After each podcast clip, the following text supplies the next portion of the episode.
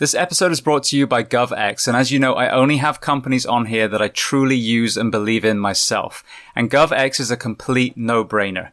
If you are a member of fire, police, EMS, corrections, military, and even hospital setting doctors and nurses, you qualify for the free membership to GovX, which marries us with discounts from so many companies that you probably already use. And on top of that, it's not just for active duty, but also retirees, veterans, and volunteers. So for our professions, having to purchase so much of our equipment, every single dollar counts. And understanding that, GovX has reached out to you, the Behind the Shield podcast audience, to offer you an additional saving.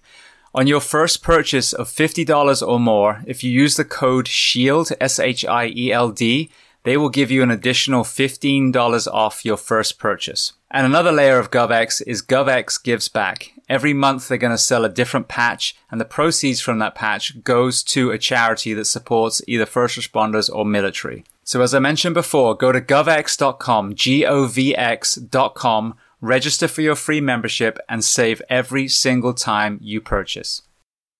This episode is sponsored by 511 Tactical, a company that I've used for around 14 years now and continue to use to this day. And they are offering you, the audience, a 15% discount, not on one purchase, but continuously. And I'll give you that code in just a moment. But I want to do a product showcase on their new Atlas sneakers and boots. So I'm a big believer in the fact that footwear can either improve our health or break down our health. And the Atlas sneaker actually has a new foam system that disperses the body weight, whether just the body weight, whether it's a, a vest and a gun, whether it's EMS bags being carried. And on top of that, they're lightweight despite having the same protection that's required in the tactical space. So I have a pair of Atlas sneakers myself and I can attest they're extremely comfortable. On top of footwear, of course, 511 offers a gamut of uniforms and equipment, whether it's plate carriers, backpacks, flashlights, you name it, they have it.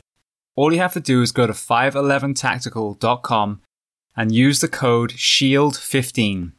That's S-H-I-E-L-D 1 5 at 511tactical.com and you will save every time you purchase. And to learn more about the company 511 Tactical, you can listen to episode 338 of the Behind the Shield podcast with the CEO, Francisco Morales.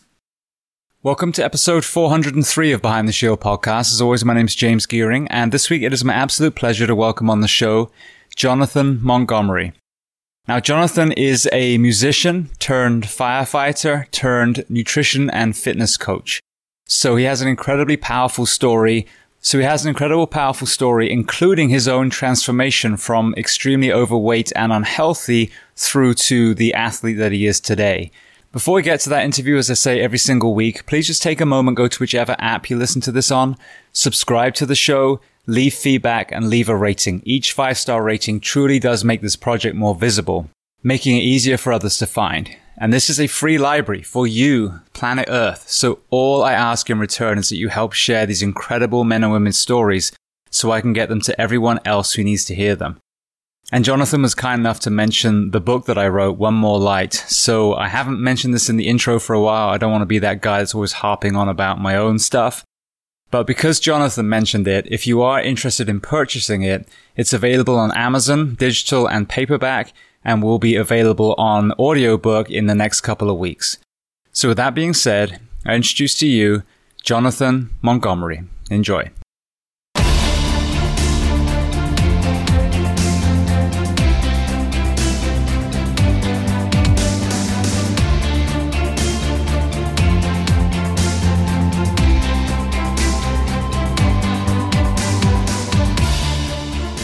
Jonathan, I want to start by saying thank you so much for taking the time to come on the podcast today. Thanks, brother, man. It's, it's truly an honor to be here and get a chance to talk with you today. Well, I had a funny, uh, funny moment just as a segue before we get into the whole journey. I was at a red light here in Ocala and, um, a truck pulls up next to me and I recognized it was, um, one of my son's friends' dads. And he's like, Hey, shouting through the window. Um, do you know Jonathan Montgomery? And I'm like, uh, yeah, I do. Yeah he's like, oh, you know, he's good friends of mine. And I didn't realize that you were the guy he was talking about that had the book. So he's shouting it across at a red light. So it's kind of funny. Your name came up just the other day. Wow, man, that's hilarious. What a, what a small world. Uh, you know, you've obviously quite the world traveler. but to land like in such a close geographic proximity to where we have that kind of stop at a red light thing, that's that's hilarious, man. That's awesome. So the very very beginning. So where on planet Earth are we finding you today? I uh, I live now uh, in Vero Beach, Florida, on the East Coast. Brilliant. So tell me about where you were actually born, and then your family dynamic, what your parents did, and how many siblings. Man, a- absolutely. So I was uh, born and raised in Lakeland, Florida. Uh, been been a Floridian my entire life, um, which is which is about two hours from here. So I haven't I haven't migrated too far, not across the pond or anything. Um, and uh, my mom and dad, you know, they were uh, they were just working people their whole life, man. My dad uh, installed fiber optics for what was GTE, then became Verizon his whole life, and uh, my mom worked in banking and uh, finance and credit the whole time. And and uh, I'm an only child, which is which is which is kind of an interesting dynamic. It probably explains on on how fortunate I am to get to do some of the stuff I did, like touring in bands and and and being kind of in that lifestyle for a while. But uh, but the one thing that stood out to me about my parents is, uh, you know, they, they always worked and they always lived below their means, so I could have kind of the life they didn't growing up. My dad grew up on a farm, and my mom grew up in a pretty bad home life situation. So they all always kind of did whatever they could to to support me in my endeavors and uh, and and help me have a life they didn't, which always kind of resonated with me. Something that a lot of people aren't fortunate to have. Absolutely. Well, you touched on your mom having a bad environment. Are you able to expand on that slightly? yeah, you know, uh, I mean, I, am sure my mom's not gonna my mom's not gonna hear this one. Um, but uh, my mom grew up with an alcoholic father. Um, her mom died young, and her stepmom, um, you know, died young as well uh, before I was born. And uh, you know, a, a, lot of stuff happened with that alcoholic father. Um, you know, growing up Catholic school and uh, bringing some of her friends over, and uh, him kind of making some inappropriate statements about, you know, members of the clergy and stuff in front of him, made sure she had no friends. And uh, the fact that he was a union rep in the 50s, which meant she kind of was on the recipient of a lot of uh, racism at the time, had cross burned in her yard and stuff like that. Just kind of a not the the best upbringing you want to have, but that perspective she kind of was able to instill on me, like, hey, be a good person, treat people right, don't do this to other people, and that kind of always resonated too. Beautiful. I'm glad I asked that. Not that I want to kind of, you know, peel open someone's traumatic past, but more so to illustrate again, you, you opened with how, you know, considerate your parents were to make sure that they, you know, set you up for success. And it's beautiful when you hear someone that's had a traumatic past, but they haven't let it define them. They, they've used that as a lesson, as, as a forewarning to make sure that the buck stops there and they don't pass it on to the next generation you know you're you're 100% right because it's very easy to uh, you know I mean and my, my dad his his father was 50 years old when he had him. So uh, there wasn't a lot of going out tossing the ball and playing catch. It was pretty much a lot of go grab your switch pick pick your poison when you when you get punished. Pick which one I'm going to beat you with. Um, but it's one of those things where it's like you know it could have been very easy you know for my mom to turn to substance abuse to uh, to to cope with these kind of things and to deal with these things because because that's some real trauma you know you have to deal with as a child. And uh, you know she didn't, man. She she adapted, she overcame, and, and she used her position in life when, when she had me to make sure I didn't have to deal with that and deal with that adversity. You know, I knew it was wrong when uh, when when there were Klans members protesting when an African American family moved into the neighborhood. I, I knew that was wrong from a from a from a very solid foundational level from a very young age, and I feel very fortunate to that my mom passed that on to me in the right direction, not the wrong one. Beautiful. Well, yeah, the, the theme has come up a little bit recently. Uh, I just did a walk, a ruck with the Give Team, which is a local um, uh, youth project in Parramore, which is a very, very poor, uh, predominantly Haitian area in Orlando. And this group is incredible. It's out of the New Image uh, Youth Center. And this, this one founder, she, she initiated this and got all these kids going in, in the positive direction. And what's interesting, I had a few of them on the show and they all hail their success to their parents too. So we're not talking about wayward parents in that community, this Haitian community that, you know, the mom and dad were very involved, but they're just around a lot of poverty, around some really bad influences. But we did um, a ruck to commemorate the 100th anniversary of the Ocoee massacre. So you know the Orlando area. Every single person I've asked from around here has never even heard of that before. But there was a black man that tried to vote, was turned away long story short, ran to a, um, you know, was, was charged by a mob, ran to a local house, um, for protection. They ended up, um, killing I think it was like 30 or 40 people, you know, burning down the houses. If they came running out, they shot them. The one guy whose house they went into, they strung him up from a tree and then used the body for target practice for about two days after. And they drove all the black people out of that town. And uh, from what I understand, um, the first black family moved back in in the 80s. This was the 1920s. So, you know, even though I don't think there's, you know, this blanket polarizing statements are getting at the moment where all white people are racist, which is complete bullshit as well. That particular kind of story, like you said, your mum seeing burning crosses on, on the, the front lawn, those pockets of hateful racists do exist. And, and we have to acknowledge some of these tragedies when they happen and, and learn from them, just like your mum learned from the traumatic past that she had. You know, absolutely. There, there are things that, that, you know, got me got me a little chills on that one, uh, James. But there there are things that no one should have to experience. You know, being a young child growing up and not being able to be friends with people because you were called a, a, a racist. You know, basically the, the equivalent of a race traitor. I'm not going to say the name.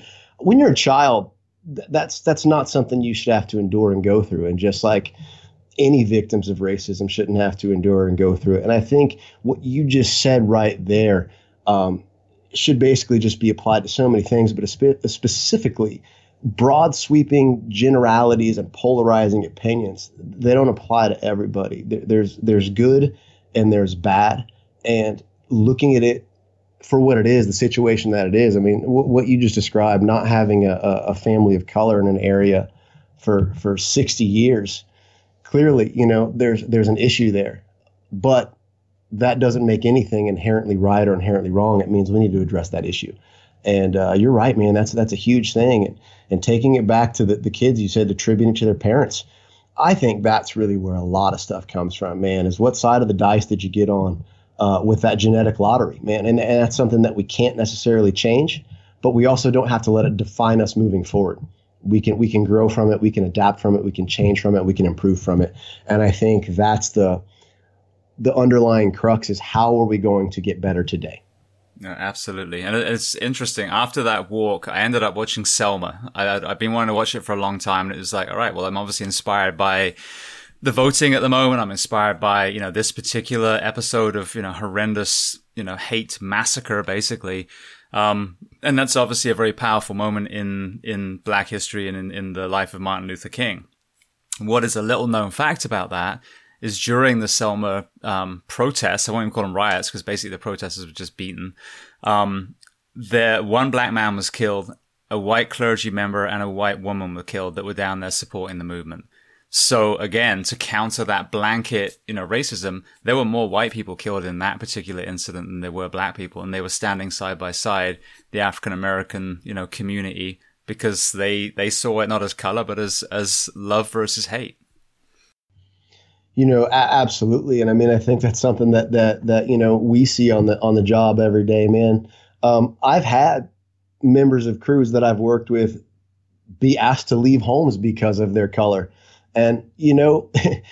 that's my brother right there. That's my sister right there. If if you're asking them to leave, you're asking everybody to leave. And and, and I think it's you know it's it's 2020, man, and as crazy as 2020's been, these instances they still occur they still go on and and just as ludicrous as it is to say what you said earlier every white person's racist and, and every every black person is is evil or whatever it is it's just as as ludicrous to say there's nothing wrong.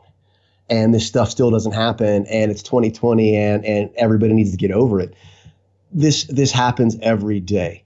And it's interesting because you know we we would go to work and we would see no color yet every call we would respond to someone would see it. And i think that's just a difference in expectations man. You know are you exposing yourself to different cultures are you embracing diversity are you allowing yourself to become of something a part of something bigger than yourself so you understand that there is a greater good these are all things that i think are where some of the answers lie that unfortunately, you know, especially this year with the with the division and the the isolation, we're really moving further away from. Yeah, I couldn't agree more. And it's the irony with with the profession that we shared and loved is I can't think of a better profession that demonstrates that color, class, sexual orientation is irrelevant because we have one, you know, momental, well, I guess the wrong word, I guess pivotal, pivotal moment, which is when the tones go off and you get in your vehicle and you head to whatever is going on. You don't get there and go, oh, turn around.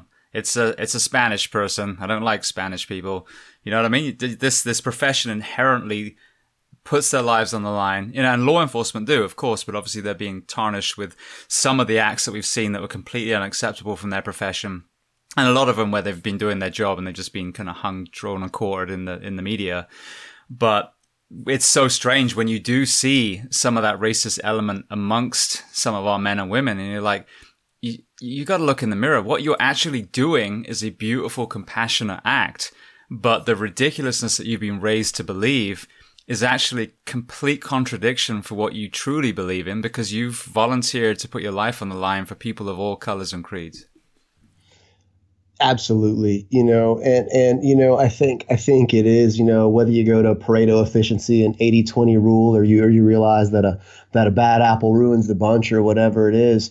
Um, I, I, think when you show up every day, and uh, you know, you, you get dressed in the morning, not knowing if you're going home, and you set out with the intention to do good things, you tend to grow past that a little bit. Now, I'm sure we can all cite examples where that's not the case. You know, my wife being on the job, she had captains not want to let her drive them.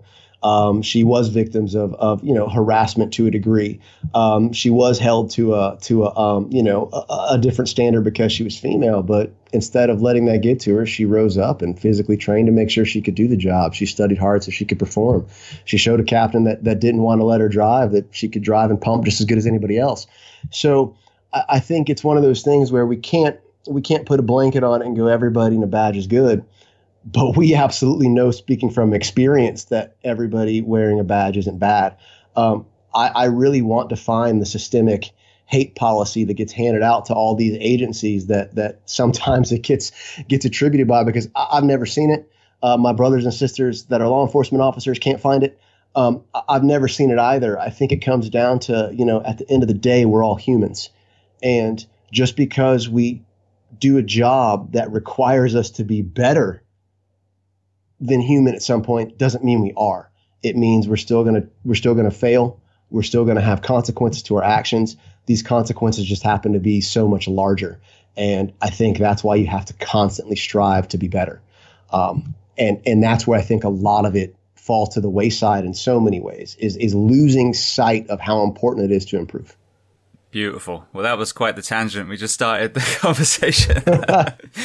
um, all right. Well, then going back to your early life, I mean, I think that's, that's, that's such a great perspective. And I love that, especially from, you know, not only being in the fire service, but us both transitioning out, you know, getting that kind of, uh, broader view of everything that's going on. Um, so when you were young, you mentioned bands. What, what instruments were you playing during uh, school age? Oh man, so uh, so I actually I actually got started in music a little late. Um, you know, going back to kind of my parents always supporting me. I was kind of that stereotypical kid that that got a new hobby, that shiny object syndrome, and then uh, then it faded out. And then I wanted to do this, and it faded out. I'm I'm 11 or 12 years old. And my dad's out building a half pipe for me so I could skateboard, and that lasted for you know four or five months. I didn't want to skateboard anymore. I got my first guitar at 12, played for six months. My fingers hurt, didn't touch it again. So uh, w- when I started getting you know a little bit older, started driving, started getting into into, into high school. Um, kind of finding my own way, and I started getting into punk rock and skateboarding. Uh, my parents, of course, rolled their eyes, but once again, they went and spent that money they didn't have to help me out, help me find these hobbies.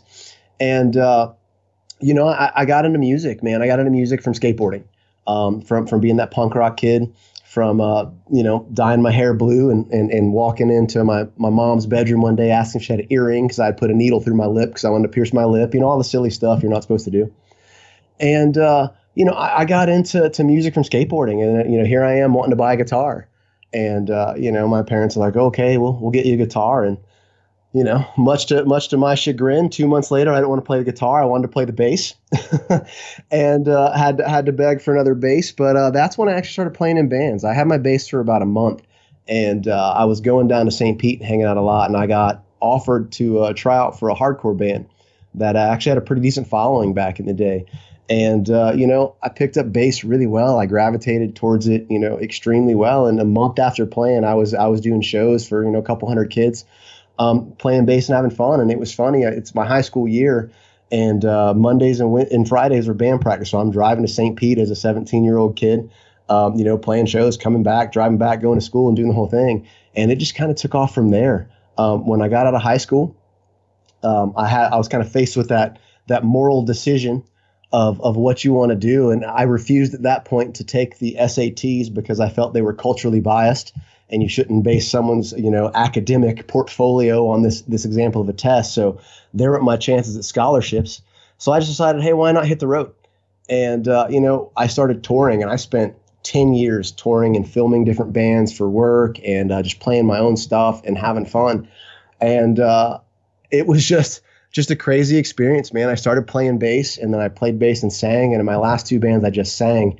And there's air quotes going up right now that you can't see because singing isn't exactly uh, what what I think I did. I kind of uh, kind of really butchered it pretty good. I was a much better front man than I was an actual uh, trained vocalist, but we had fun, man. It just you know going to see the country, ended up thousand miles away from your home, trying to uh, you know sell CDs to get gas to go to the next show.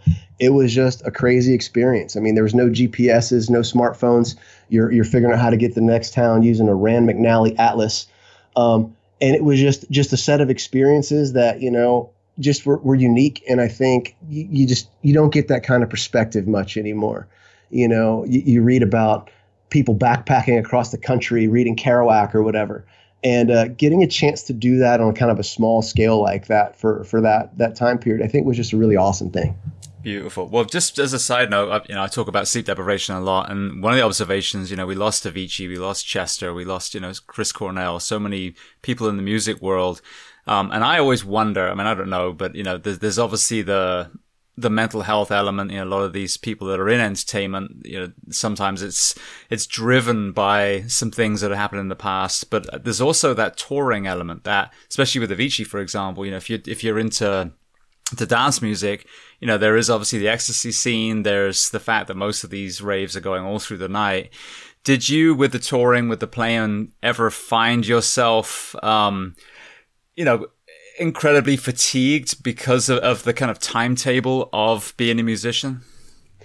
Oh, a- absolutely. It's uh, it's crazy. It's funny. Um, side note, but it'll circle back. We just went back for the for the first time uh, to my hometown of Lakeland for an actual meetup with with First In, and uh, three of the guys that I used to play with are now members. And uh, we were just sitting around, hanging out, eating hamburgers, talking talking about back in the day. And just on the way down, I was telling my wife how ridiculous it was that the funnest thing in the world to us was to get in a car or get in a van and drive eight to 10 to 12 hours overnight to play 35 minutes of music for anywhere between eight to 800 kids. And, uh, and I was looking at, at, at my buddy Leo, my buddy Jay, and I was like, man, I can't believe we did that. And, and, you know, he's like, man, when you put it that way, he's like, that sounds silly. I was like, but it was the best time ever. And everybody's face just lit up and said, man, it was the best time ever. But those nights on the road, those constant overnights, those, those, you know, I think the biggest stretch I ever did uh, of a, a band that I was friends with named Midtown uh, wrecked their van and trailer, and my buddy and I offered to take them on tour in my van and trailer. And we drove from New Jersey to Los Angeles straight. And it was 55 hours in the van nonstop. We'd switch out drivers, obviously. But sleeping in the van is like sleeping in a firehouse. You're not asleep. You're always worried about who's driving. Are we going to get a blowout? Please turn that music down. You know, it's very similar to that heightened sense of, of, of alertness, just with a different kind of risk factor.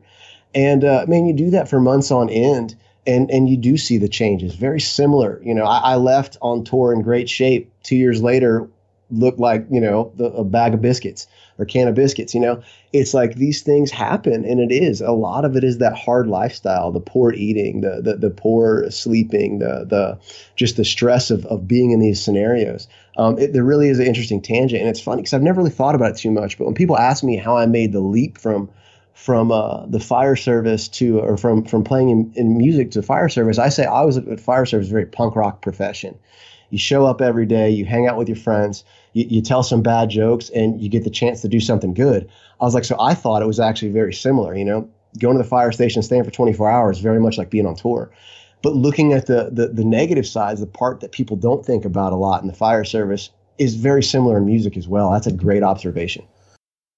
So you mentioned about being in great shape. Tell me about your kind of athletics as a young man and you know leading up to the band time. So so that's kind of interesting as well. I, I played soccer. You know, everybody everybody go back to to my parents um, shaking their head at me all the time. Started off playing t-ball. That was great.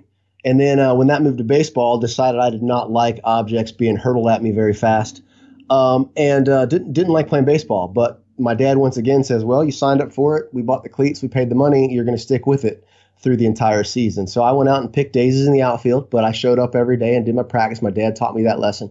Um, if you're going to say you're going to do something, you're going to do it. Um, which again goes back to just having some awesome parents. But uh, but after that, I got into soccer, and uh, and I really like soccer, and I thought I thought it was a great sport. Football for uh, for for you, my friend. Um, but uh, but really really got into soccer and and loved it for a while. And then you know at some point transitioning out, doing different stuff. I, I don't know if it was you know the exact time period, but I quit playing.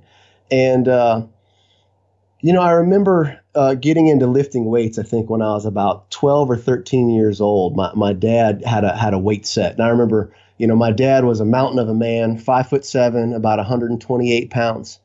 But I remember watching him curl and him have this just you know working man's muscle like you know a guy that twisted wrenches it just had this this muscle and i was like man i want to be like my dad so that's why i started working out and uh, you know again my parents supported me there was an old school bodybuilding gym in lakeland and uh, you know i started going there from from 14 under the tutelage of some massive guys you know really really really good uh, you know, guys that had really lifelong passions for bodybuilding. You know, I remember George teaching me how to squat butt naked in the in the locker room. I'll never get that vision out of my head, but I know how to I know how to squat because of it.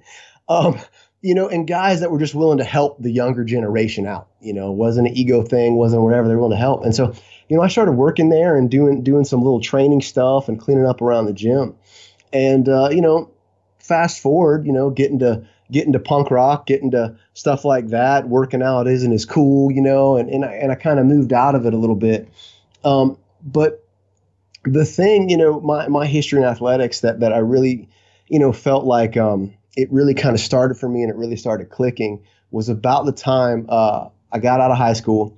My buddy Gabe Beal came back from college first year with a, with a VHS tape of the UFC. And uh, I remember he was just started training this art I had never heard of before called jujitsu, and uh, and he came down and uh, we had these tape and, and and you know we were watching it and I mean this is a guy he wrestled in high school he was fourth in the state and I still thought I could I could have kicked his butt all through high school I was confident of it. Um, I actually didn't wrestle. That's my biggest regret in life was not wrestling uh, because instead I got my nipples pierced and that's not really a good thing to wrestle with. So, I didn't realize I really punk, one or the other. I was really punk rock, so if I if I could go back, I would not have deformed nipples, and I would have wrestled. But I remember having this delusion that that that you're 6'2", 171, I could whoop you, bro, no big deal. And he came back, and he literally just decimated the entire like group of friends, like you know, with ease because he had trained. And that's when it really clicked for me. I was like, I need this in my life because it was one of the first things that I that I'd set out to do that I wasn't just just good at naturally because no one's good at jujitsu naturally. And that's when I really, really kind of fell in love with that that steady grind to improve. And so before I started touring heavily, um, I was training BJJ five, six days a week. I was looking at wanting to train to fight. So I was doing Vale Tudo and MMA and all this stuff. And I was in really good shape. And, uh, and that's kind of where that basis came from. So I had that kind of bodybuilding background where I kind of like to lift weights, but getting kind of focused and funneled into into jiu-jitsu and into MMA is really when I think it really kind of a lot of things clicked for me in terms of like athleticism, but nothing else, if nothing, I mean, but, but specifically a growth mindset. You know, there's no more to me just growth mindset in the flesh than, than showing up every day to BJJ, knowing you're going to get handled and you got to come back for more if you ever want to do the handling. And I think that was just a real, a real pivotal turning point for me. And unfortunately, spending years on the road, you kind of undo a lot of that. Absolutely. Well, then lead me through the transition from music to the fire service. You know, it's really funny, man. It all kind of comes back full circle. when I got done touring, I always said I was going to play music for as long as it made me happy.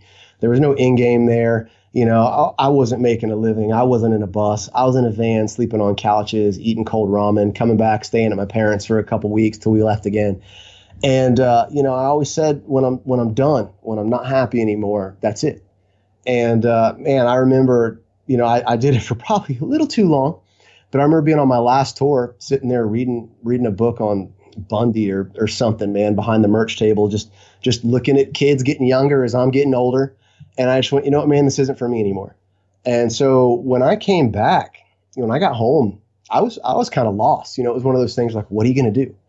And uh, the one thing I had to go back to was BJJ, and uh, I started going back, training full time, started coaching again. Um, you know, do, doing some stuff like that. And uh, there was a guy there, man, that I just got, you know, just just connected with. Eventually, he actually threatened to beat me up for not eating his buffalo shrimp at Hooters one night at a fight, um, which is actually kind of funny how food comes into play. But um, he was a firefighter, and after two years of training with this guy, hanging out with this guy, becoming friends with this guy, seeing his passion for the job, um, seeing what it was about to him, what it meant to him. I mean, the guy has a, a probably a, a, a he's a huge guy. So he has a Maltese cross and, and, a set of irons tattooed on his back. It's probably you know 18 inches tall. I mean, he he lived the lived the dream, lived lived the life. Seeing him be so passionate about it and hanging out so much with him, man, I started asking questions about it. And uh, you know, it, it was it was him. It was it was it was my brother PJ that really you know um, taught me what what the job was really about. Hey man this isn't this isn't just a 24 48 weekends off party time thing. This is what it means. This is what the culture is. This is what the brotherhood's about. This is what you're risking. This is what you need to do to be good at it. All of these things man it was kind of like under his wing. I mean i mean you know I, I wore his helmet through the same fire academy he went to with some of the same instructors he went to. You know he is the one that kind of brought me into it and uh, you know that's when i kind of you know the more i heard about it like i said earlier the more i realized it was kind of very much in line with who i was. You know i want to hang out i want to have a good time i, I want to do something that's that's helping people i want to do something that's bigger than myself man. And i think that's where i kind of translated a little bit to music. And this was just kind of to me as weird as it seems as diametric opposites as it looks like on paper to me it seemed like a natural transition you know having him as a frame of reference. Beautiful. Well, how was uh, Hillsborough's academy with you having a background of bodybuilding and jiu-jitsu? Did you did you do pretty well? So so Florida, and I don't know, like like so, I had to go through Ridge, which was where I got my license first, or my, not my license. I got my my minimum standards, and uh, it was funny because yeah, coming out of jiu-jitsu at the time, I was maybe like 180, and uh, and I was in really, really, really decent shape. And it's one of those things where uh, getting through the academy wasn't wasn't a challenge physically um, in in that regard. And I definitely credit that to uh, to um, you know again staying focused on that. When I got through, because um, I went through EMT, then fire, then did my year of medic before I got hired. So when I got hired with Hillsborough, unfortunately, I had uh, fallen into a different kind of uh, mindset. Uh, I got really caught up in the 70s big uh, movement that was popular with no one. Um, but uh, but there was a couple guys that were really really big proponents on getting big, like the guys in the 70s were, like 70s lifters like Kazmaier and all this stuff. But uh, but so I had made a push to get over 200 pounds for the first time in my life, and uh, I got over it all right, but it wasn't it wasn't really a good 200. So when I got into Hillsborough and got into their suppression orientation, um, fortunately for me, not fortunately for the uh, the the rest of the group, but they had kind of changed their standards a little bit. Instead of doing all the running and stuff like that, it was a lot more fireground focused. And I felt I felt comfortable on, on the time, but getting hired was kind of the beginning of my of my decline, I guess you could say. Um, that's when I kind of you know again your probationary year, so you can't get hurt. So I wasn't doing jujitsu. Um, you know, sleepless nights. Are you going to push through and lift? You're going to take a nap. All these kind of considerations and choices sitting around that firehouse table, eating your feels on your shifts off. That was really, I think, kind of the decline. Medic year set me up for a good fall, but but getting on actually kind of pushed me a little bit forward. Right. So then walk me through that that physical decline because I mean, you know, if you were coming out of a fight gym and bodybuilding, obviously you were in pretty good shape by that point. And that's, that's one thing that I've talked about a lot. I think what's scary about specifically talking lifespan is, you know, we're always told that we die about five years after retirement. And, you know, that seems to be across the board agreed by everyone I speak to. But I think what's not understood is that that, you know, 12 years younger than the average civilian, that's actually kind of skewed because these men and women that are standing on the diamond on the first day of orientation, especially if they've, as you did, you know, come straight through, um, you know, fire school and have worked towards earning that position, they're probably some of the most physically and, and mentally resilient men and women. So it's so so sad to see that that rapid decline that we do in fire and police and corrections in, in even dispatch you know? So what was your personal journey like as far as observing your own your own health through your career? You know it's, it's really interesting you mentioned that because it's kind of like a, a lot like a first date right that that may very well be the best you ever see that person. The the, the best the, the best face they're going to put on the best impression they're going to try to give their, their best you know selling themselves. And you know when you get in the academy especially in a state like florida where there's maybe 800 applicants for a job at least that's what it was. You know i think i think in my hiring group i think they took on 15 and i think there was over 500 applicants for it. So you really are trying to be your competitive best my issue, I think, is the issue that many of us face. Is it's it's it's a twofold kind of situation. Is one, it won't happen to me, um, and two, we're so good at rationalizing our choices and rewriting the narrative to fit where we are, rather than remain objective with ourselves. Because I transitioned that that fight training and that bodybuilding training right into that 70s big mindset of well, I'm strong, so I'm good. I'm powerlifting, so so I'm fine. My deadlift is X, Y, and Z. You know, so of course I'm I'm I'm task ready. Cardio is for for you know for for for idiots. I don't want to do that stuff, man. I'm not I'm not that guy. Running stupid. I was able to rewrite this narrative and and be able to just just redefine everything to where I was doing the right thing. I mean, I remember in in medic orientation we had a guy, David Beinschender, uh, Schindler. He's a city of Tampa guy, um, but he would tourniquet his arm, and all these veins popped out. And I was like, man, dude, that guy's lean. And then I'd look at my arm, and I couldn't, I couldn't find a vein to save, save my life. And that's when um, the phrase "deep veins" came out, and I was like, that's it. I'm just, I'm just genetically not vascular. I just have deep veins. No, man, you're just, you're just fat, dude. You know, and and I had the ability to tell myself, well, no, man, this is this is a power belly. I look great. I don't want to look like a lean, you know, whatever guy. I'm, I want to be a strong power lifter. I'm 70s big, and man, if you tell yourself something enough times, you, you start believing it. And I think that's the worst thing is is believing your own hype or believing your own lies or just reframing your narrative. And man, that's what I did. I, I told myself that that well, I'm doing X, Y, and Z, and and I'm I'm moving through this system and I'm powerlifting every day with my with my buddy on the job and we're doing awesome stuff and our lifts are going up and we did the Dan John 30 deadlift challenge. Look how great I am. And uh, you know, man, I think it's a it's a dangerous double-sided sword because you know, who's telling you you're wrong? You know, everybody else in the fire service is going, "Man, I wish I could work out like you do." Because they're sedentary you know and it's like you start comparing yourself you know what, what is it the, the quote you are the, the the five people you spend the most time with? Well you know i was in bigger houses and i would look around and i was like i'm not doing so bad. That's not always the case. Maybe you're just kind of in a, in a room that's not good for you. And uh, i think it's just really easy to fall into that trap of thinking you're doing the right things engaging in that confirmation bias surrounding yourself with people that feel the same way, getting that echo chamber going. And the next thing you know, man, I was on a rapid path to becoming one of those statistics. Yeah, and that's that's such a great way of looking at it because um, you know, I think if you I love that philosophy, you know, never be the smartest person in the room, which has not been a challenge for me ever. but, but, it's, I like that philosophy. It's the same with jujitsu. It's the same with CrossFit. You know, there are so many people that I train with in all those arenas that just smash me either literally or, you know, um, when it comes to working out alongside them or, you know, what they lift.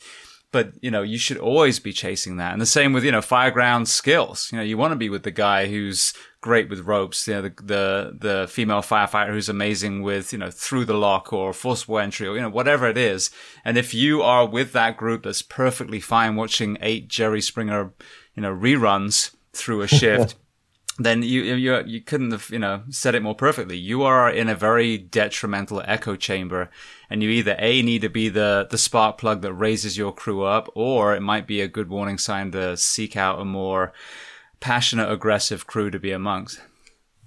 You know, absolutely, and and and the thing is, you know, it, it, it you know, I say it was a gradual decline, but I, I definitely uh, exceeded the average there. like I said, in fire standard, I was 180 pounds Flash forward two years later, I'd pushed over 200. But the next five years, man, that, that weight came on quick. Once I got over 200, getting up to 240, it didn't seem to take much effort.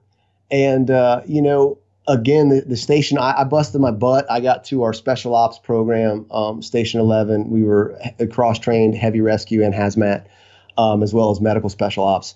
And I got there within two years and uh, and that was really my focus, man. Tools, trucks, and training. How can we be the best on the job, and how can we be the best at our skills, and how can we be the best at this? But it wasn't, you know, complete because I wasn't being the best version of myself, you know. And and there were times, you know, showing up, man. I look back, I'm like, man, was I an asset or a liability? Um, you know, was I was I was I doing the public a favor? Was I was I you know actually maybe putting someone at risk by not being able to to do this stuff. And we work with guys now, you know, that are from major metropolitan departments and they're, you know, hiking stairs every day, doing stuff to train for it, man. And I'm like, bro, I was glad I lived in a rural apartment because if you put me on some stairs, I knew I wasn't going to be able to climb 20, 30 flights. And uh, man, that's just that's just sad that you can think, hey, man, my extrication skills are X, Y, and Z, or, or, or look at how I can shore up a collapse, or or look at my haul system, but you don't look at yourself. And you know, I think I think you know, having been there and done that and got the extra large T-shirt to show for it, it, it really kind of makes me realize that man, that that's how that happens. You you believe you're doing the right things because anything that questions or challenges that, you rationalize away or you turn away from it. And uh, at least that's my experience. You know, I remember, um, you know, I kind of tell this story often, but the house my wife and I lived in at the time when I was on the job, it had a big mirror over the two sinks in front of us that we get ready at. And on my side, there was a little medicine cabinet on the side. And I remember looking at it every day, blaming my parents for these crappy genetics that I had a weak profile. No, man, that was just a goozle. That was just a you know an extra pound or two of fat that hung around my neck, giving me sleep apnea and all these other problems. But I blamed it on my genetics. You know, I I, I took the easy way out. Um, you know, dang you parents the, the, best people in my lives, why couldn't you have better genes? Well, you know, I mean, why couldn't I put more effort in? And I think that's finally what it, what it took realizing. Yeah, that's an interesting observation. There was a guy I worked with in my last place, and he would be the guy, you know, just rolling his eyes. We do rep wellness presentations. So, you know, at the time, it's since been dismantled, but, um, you know, we had a group of people that were doing some really good, um, you know, station visits and doing lifting techniques and sleds and sandbags and, you know, principles. So I would do one on sleep or on nutrition or something, but not this is how you should eat, but this is, you know, this is the things that the shift work is doing to you. Here's, you know, processed foods, here's dirty meats, you know, and that kind of basic thing.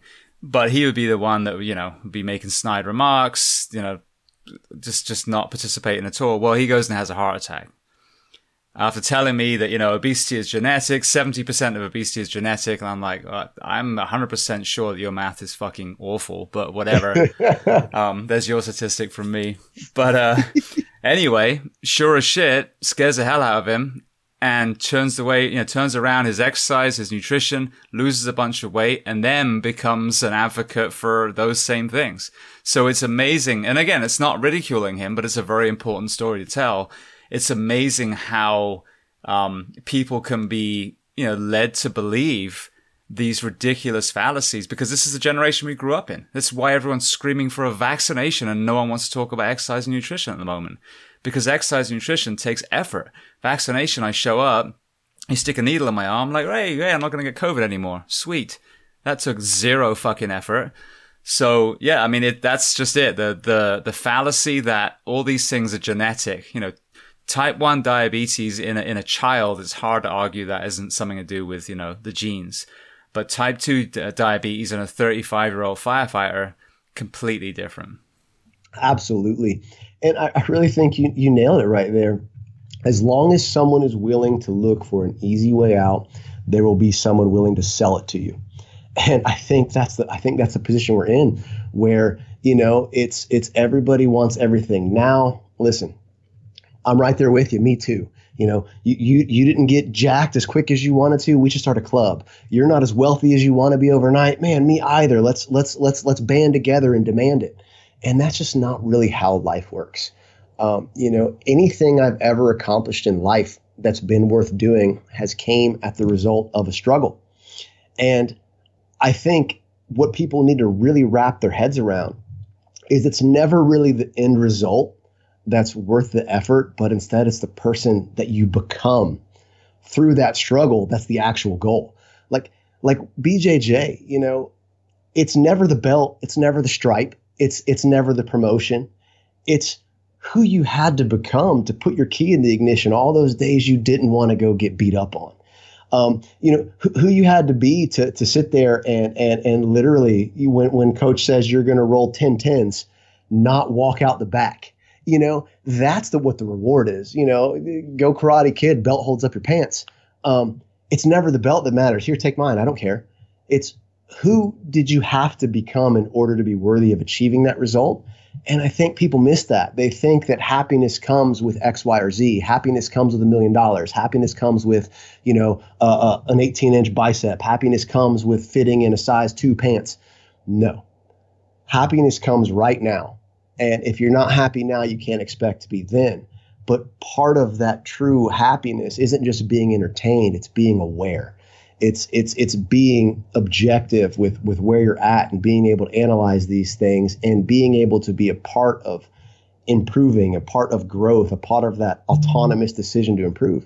And and i think that is missed so much in this day and age where everything is instant and disposable and i just feel feel fortunate to have been kind of have those values and work ethic instilled in me that man nothing comes easy just just get to work at it that's all you got to do is get to work at it Absolutely. And I think the other thing is that the phrase you hear a lot is, well, it's easy for you. If someone saw you now, they'd be like, well, it's easy for you. Must be nice. Yeah. You know what I mean? And I get that, but people understand when you're built like a toothpick to become, go in the fire service, that's a lot of work that goes in. No, I do I have to, you know, fight constant weight gain? No, partly because I eat well, but, you know, I'm definitely more of an ectomorph. However, those type of body types have to work their ass off to be strong enough. So where you're, you know, deadlifting 600, I'm fighting to even, you know, scrape 350, 360. You know what I mean? So we've got the same exact challenges, the same battles. You know, when I'm in jiu-jitsu, like if I'm in Muay Thai, you know, I'm good because I'm bony. I can, you know, slice you open with my elbows. But if I'm in jiu-jitsu, that long, skinny frame, I get sat on a lot because you know, I don't weigh very much. So it's, it, you know, you're nailing it here, man. Genetics can do a couple things. There's two ways that I've heard that that, that kind of like this, the way it goes down. They say one is genetics loads the gun, but you control the aim.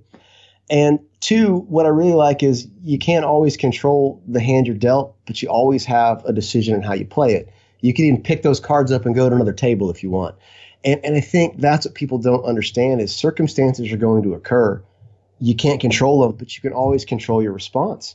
And and that's all you can go is man you know i had to i had to understand i am i am five foot ten completely completely you know average. There's nothing stand out about me. Um, you know my vertical jump is horrible. Um, and i had to give up those dreams of being in the nba you know I, hey man it wasn't in the cards for me. But that doesn't stop me from being good at anything else you know and, and i think that whole excuse is oh man my genetics my genetics my genetics no man it's your lack of effort it's your lack of purpose. It's your lack of drive. Do genetics play a factor in all of our lives? Yeah, once again, your frame, my frame. Neither of us are six foot four. You know, we're not going to be the mountain. We're not six seven, six eight. We're probably not going to win world's strongest man, and that's okay. We don't have to. What can we do? What can we improve at? What do we enjoy? What can we excel at? What what can we just do because we want to do it? Find those things. Don't worry about the things that you'll never be. Worry about the things you can be and worry about getting better. And as long as we wake up every day with that mindset, I bet after time we're going to be okay. I mean, I really was 240 pounds of, of just, you know, not not a good 240 on on a rapid decline with health. But if you ask me that day, I'll tell you, man, my before photo that I post all the time, um, man, I thought I thought Michelangelo carved David after me. I, I was dieting. I had a vein in my bicep. I thought I looked awesome. There was nothing you can do that's going to improve me. I'm the man. Man, was I wrong? I should not have believed that hype. I should have been a little bit more objective about where I was. Yeah, no, absolutely. And that's a great analogy with the world's strongest man. It's like, you know, my focus used to be looking at other people and I realized actually the answer was to be the world's strongest James. You know, the best version of yourself because you, it doesn't matter what people do in the other lanes. You know, there's always going to be someone who's, you know, like you said, whose genetics or whatever, or whatever might gear them towards it. But then you go see, you know, a five foot six NBA star that's just crushing it, or you know, an, an amputee that's just you know outrunning quote unquote able bodied people and then then you see that redefined too so then you know yes there's a factor but yeah but then there's people that that look that as a challenge and go i don't care what you tell me my genetics are i'm still going to go and crush this because i'm passionate about doing it you know absolutely man and I, and, I, and i'm I'm a big fan of trying to give proper attribution when it comes to quotes, and, and I could get this one wrong. I want to say it was Voltaire that said, "Comparison is the thief of joy." Um, if I'm way off base on that one, that's okay. A coffee hasn't kicked in yet. Um, I think it was but, Justin Bieber actually, but go on. You know, man, it, it was either him or Abe Lincoln. Um, I, th- I think that's who everybody gets attributed to. But you know, it's so true, man. And and quit worrying about the comparisons, man. Quit worrying about it because one, you're not them. Two, you're looking at their after you're not looking at their before. Are you willing to put in the hours, years, decades of mastery it took to get there? And then, even on top of that, all you got to do is be better than who you were yesterday. You look in the mirror, and that's who you got to improve on. And as long as you keep doing that, if you fall in love with that process, let those results become the byproduct. I promise one, two, three, four, five years from now, you're going to love what you see in that mirror, but you got to keep showing up. Absolutely. Well, you mentioned your wife, so just want to backtrack for a moment. So you guys met during paramedic school, is that right? The paramedic testing process? We uh, we met during uh, yeah during paramedic orientation. So Hillsborough County, um, you start off in suppression orientation, and depending on what what level you got hired at, did you get hired as a firefighter or a fire medic or a fire trainee or whatever it was? Eventually, they'll bring you off the road They'll put you in a little mini condensed paramedic school, and then they'll let you get your rescue hours in. And so my wife and I got pulled off at the street on, on the same time to go into paramedic orientation, and that's where we met. Um, I remember sitting there next to next to one of the guys I went to medic school with, Angelo, and uh, we're both sitting there at our desk because we got there nice and early, like you're supposed to do. And uh, in walks uh, this woman, you know, this this gorgeous, you know, radiant beauty walks in in a Hillsborough County uniform holding a uh, plastic Publix gallon of water, gallon jug that matched mine that was sitting right on my desk. And uh, man, that was all it took for me. I was like, I was like, that that that's the one. And of course, my buddy Angelo goes, no, no, man, that's that's the one for me. And I was like, no, no, buddy, we're gonna see how this ends. and, uh, and, man, that was it. You know, that that's all it took. Uh, put, laid my eyes on her. She walked in, and uh, you know, fortunately, she liked what she saw, which is hard to imagine because we were growing mustaches for rescue orientation. Um, and I and I've got the uh, reddest, craziest, uh, burliest, you know, uh, mustache Sergeant Slaughter style you've ever seen. And she still she still managed to speak to me with that thing, but uh, but fortunately the mustache didn't uh, didn't do us in. But yeah, man, that was it. She walked into medic orientation and uh, and basically, you know, a couple maybe a week, couple days later, um, you know, we were we were we were dating, and and, and the rest is kind of history. Beautiful. Well, you mentioned that she had found herself kind of deconditioned too. So let's kind of talk about the upswing now. So, um, you know, when was that aha moment and when did you start immersing yourself in what you would define as, you know, the, the healthy way of working out and eating? So, you know, it's, it's, it's funny because I remember like when we first got together, she was, uh, she was bodybuilding, um, you know, training really hard. And, uh, you know, for whatever reason, uh, paramedic orientation in Hillsborough ha- uh, County is, is a little bit tough. They put you on the on the rescue for 1944 hours straight before you can test. And we were both on really busy units. And uh, you know, I thought I was just tired getting off shift. You know, I would literally sit home and uh, and stare at the walls, watch paint dry. Um, you know, and I thought I was tired from work. I thought I was tired for powerlifting. I thought I was just getting run down. And I let that go on for for you know a good long while. Um, you know, for for for a year or so. And, uh, you know, we had a service called LifeScan offered. I don't know if you're familiar with it, but it's really comprehensive medical screening. It's excellent. Um, yeah, they ultrasound your organs, they they do physical conditioning tests or whatever. Well, they had found out that you know again, thyroids are going. So I'm getting I'm getting wonky thyroid readings, blood pressure's elevating, all this stuff. So you know what do I do? I ignore it for another year, and uh, come back. It's getting worse. So well, I think okay, cool. Now I've got it. Now I've got an answer here. It's my thyroid. Of course it is. So, you know, I start taking the Synthroid, start taking the medications, and wait a year, and nothing's happening. And this whole time, I'm gradually getting worse. Uh, you know, and it, it, it's funny because I look back and it's it's it's so like I want to just reach through and through time and slap myself like, hey man, how didn't you see this was going on? And the reason is all the reasons I gave you, man. We're just in denial. When I actually started training, and again, this whole time I think I'm doing it right. I mean, I'm following the books, I'm reading the diet advice, I'm I'm doing the no carb, I'm doing the carb backloading, I'm doing the IF, I'm doing every protocol you can think of, except accurately tracking my intake. Um, and I'm watching the scale go up, but hey, my lifts are going up, and cool, I'm going to put some weight on. I'm doing everything I think is right. And then finally, um, you know, I actually read an interview of a, of a training coach who he basically dismantled like like just tore apart the guy I was following diet wise. And I said, "All right, you got to be my coach because he was just so savage about it." I said, "I said I want to work with you." And when I started working with his group, which offered uh, coaching and nutrition, I wanted to get stronger and faster. Like this is when I was like, "Hey, I want to be a big guy that can run." Guy hadn't ran, I, I hadn't ran, you know, much at all uh, maybe a 5K uh, at Disney with my wife just to prove to her father I could move my, my big butt for three miles. Um, but I decided all that mattered to me was getting stronger and faster. Again, I thought Michelangelo carved David after me at this point. I didn't think I was going to get any better. And it's funny looking back, it's like what I should have been doing was please save my life. I was like, make me stronger, you know, make, make me run fast. That's not what I needed to focus on the the byproduct of actually having direction, actually having objective people call the shots for me, was everything changed and everything mm-hmm. improved. And and my wife actually started with the same coach at the same time, and that was the same outcome for her. It's like I remember um, my coach sending me like a 24 week progress photo, my, my my first photo and my second photo, and I was like, "That's not me," and he's like, "Yeah, man, that's you," and I was like, "You got to be kidding me." because I went, didn't even notice the progress I was making because I was just showing up doing the work.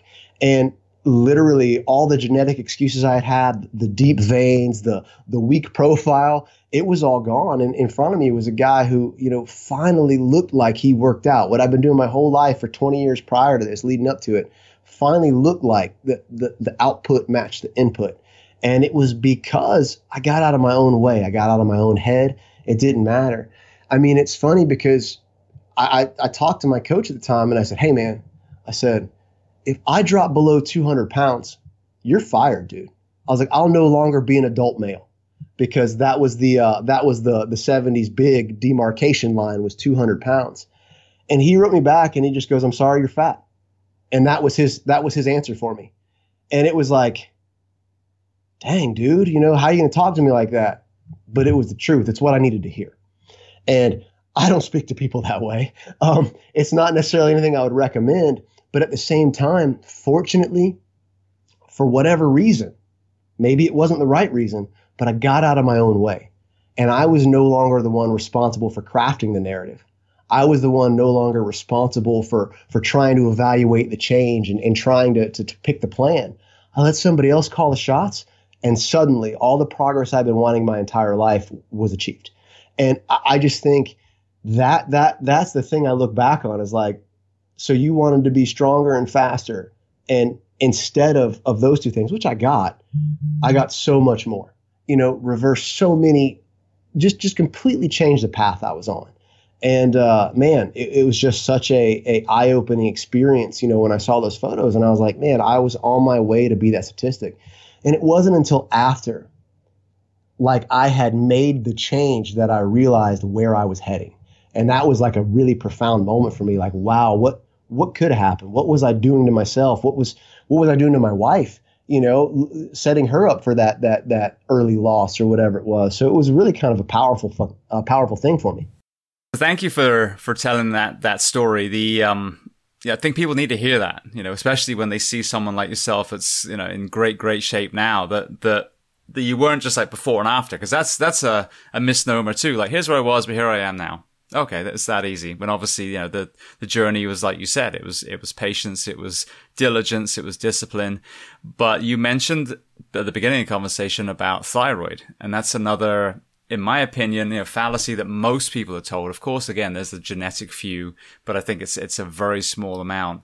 But oh, I've got it, you know, it's my thyroid, and it's, and it's like, well, it's not that you are eating like shit. It's just your thyroid, and, and you're eating, you know, extremely clean, and the, and it's a, you know, it's it's so heartbreaking because now people have been given an excuse. Like, you know, just like the genetics. Well, my thyroid's not right, so therefore I'm gaining all this weight with your own personal journey, were you able to remove that thyroid medicine once you changed the way you ate and exercise? So it's interesting because um, what you said there is is very very true. Um, using anything as an excuse, right? It's like here's the cards you're dealt doesn't define how you can play them.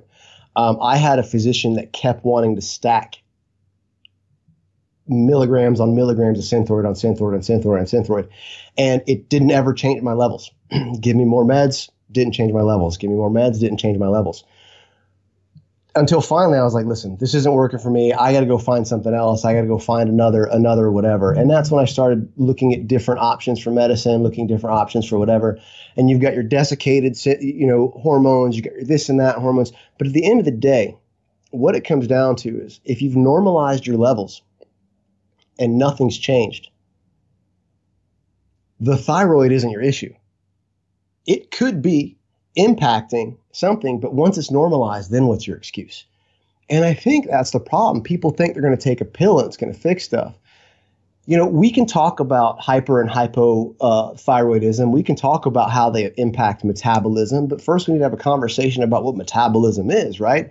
Metabolism isn't a thing. It's not a button you could put your finger on. It's a summation of, of, of processes, building anabolism and tearing down catabolism. And you know, I'm, I'm no I'm no rocket surgeon here. You know, I I got an EMS degree. Um, I've read some textbooks on this stuff, so I'm not an expert. But what I can tell you is it's inputs and outputs, and maybe your hormonal profile impacts those inputs and outputs. It absolutely does. But at the same time, you still can control how that hand's dealt. So if you're gaining weight, it's not because your metabolism's slow. It's because you're not breaking down as much as you're building up right? It's that it's that it's that kind of simple. So we can say that yeah man you know if you're hypothyroid you're gonna you're gonna have a, a burn a little bit less calories per day which could lead to weight gain if you don't change your diet. We could say that if you're hyper you're gonna you're gonna lose weight if you don't change your diet. But the factor everybody wants to miss is the change your diet aspect that's where we need to focus a little bit more than than what the pharmacist gives us. So so to answer your question, I am actually on a way different medication. Um, it's a it's a it's a it's a, a natural whatever at a exponentially decreased dose from what my levothyroxine was. And all it does is make sure my thyroid levels are within normal limits. Now, this is after losing. I mean, I, I woke up this morning, I weighed 192. So so or 193.4. I don't want to give out a mis a misfact. So you're talking about close to a 50 pound weight loss. Um, most, if not all of which was was adipose tissue, which does actually impact your, your hormonal things. So even after making that massive of a change, um, and we've we've we've taken thyroid medication off, we put it back on, we've adjusted doses. I have a really great physician now out here in Vero Beach, um, who's really aware, and her her entire philosophy is minimum effective dose, not give you everything I can to get a green light. And even then, even after making those changes, shift work got me, man. Uh, you know, it's one of those things where like, you know, there's some lasting impacts from it.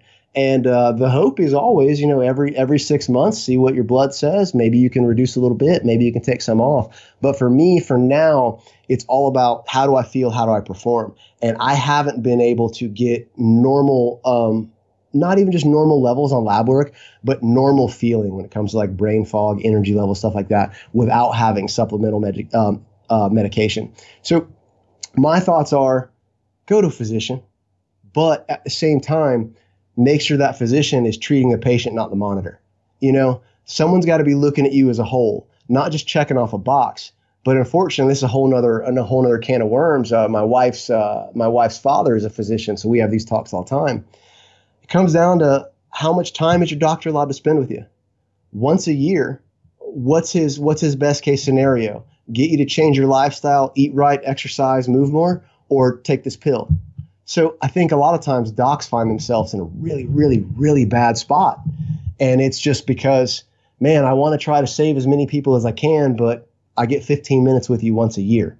And I think that's where we have to take some responsibility on our own, that personal accountability I think is lacking, and find out what can I do to help this along and maybe not rely on on a magic bullet to fix everything. Yeah, no, and it's absolutely a double pronged attack, and I couldn't agree more. And I talk about this a lot. You got the ownership, you know, our own ownership, and it's very easy to sling that rock at people. Like, well, you're fat because you don't work out, you don't eat right. But then you've got to look at the environment, you know, and that's the thing that I, I, agree completely. The physicians are set up for failure, I think, in this, you know, quote unquote healthcare, aka disease management system that we have. Right. Um, because they're, they're not able to, to be a holistic physician. So that then sets the population up for failure too, where they end up believing that it's their thyroid and they never address all the other elements that could actually completely nullify that issue.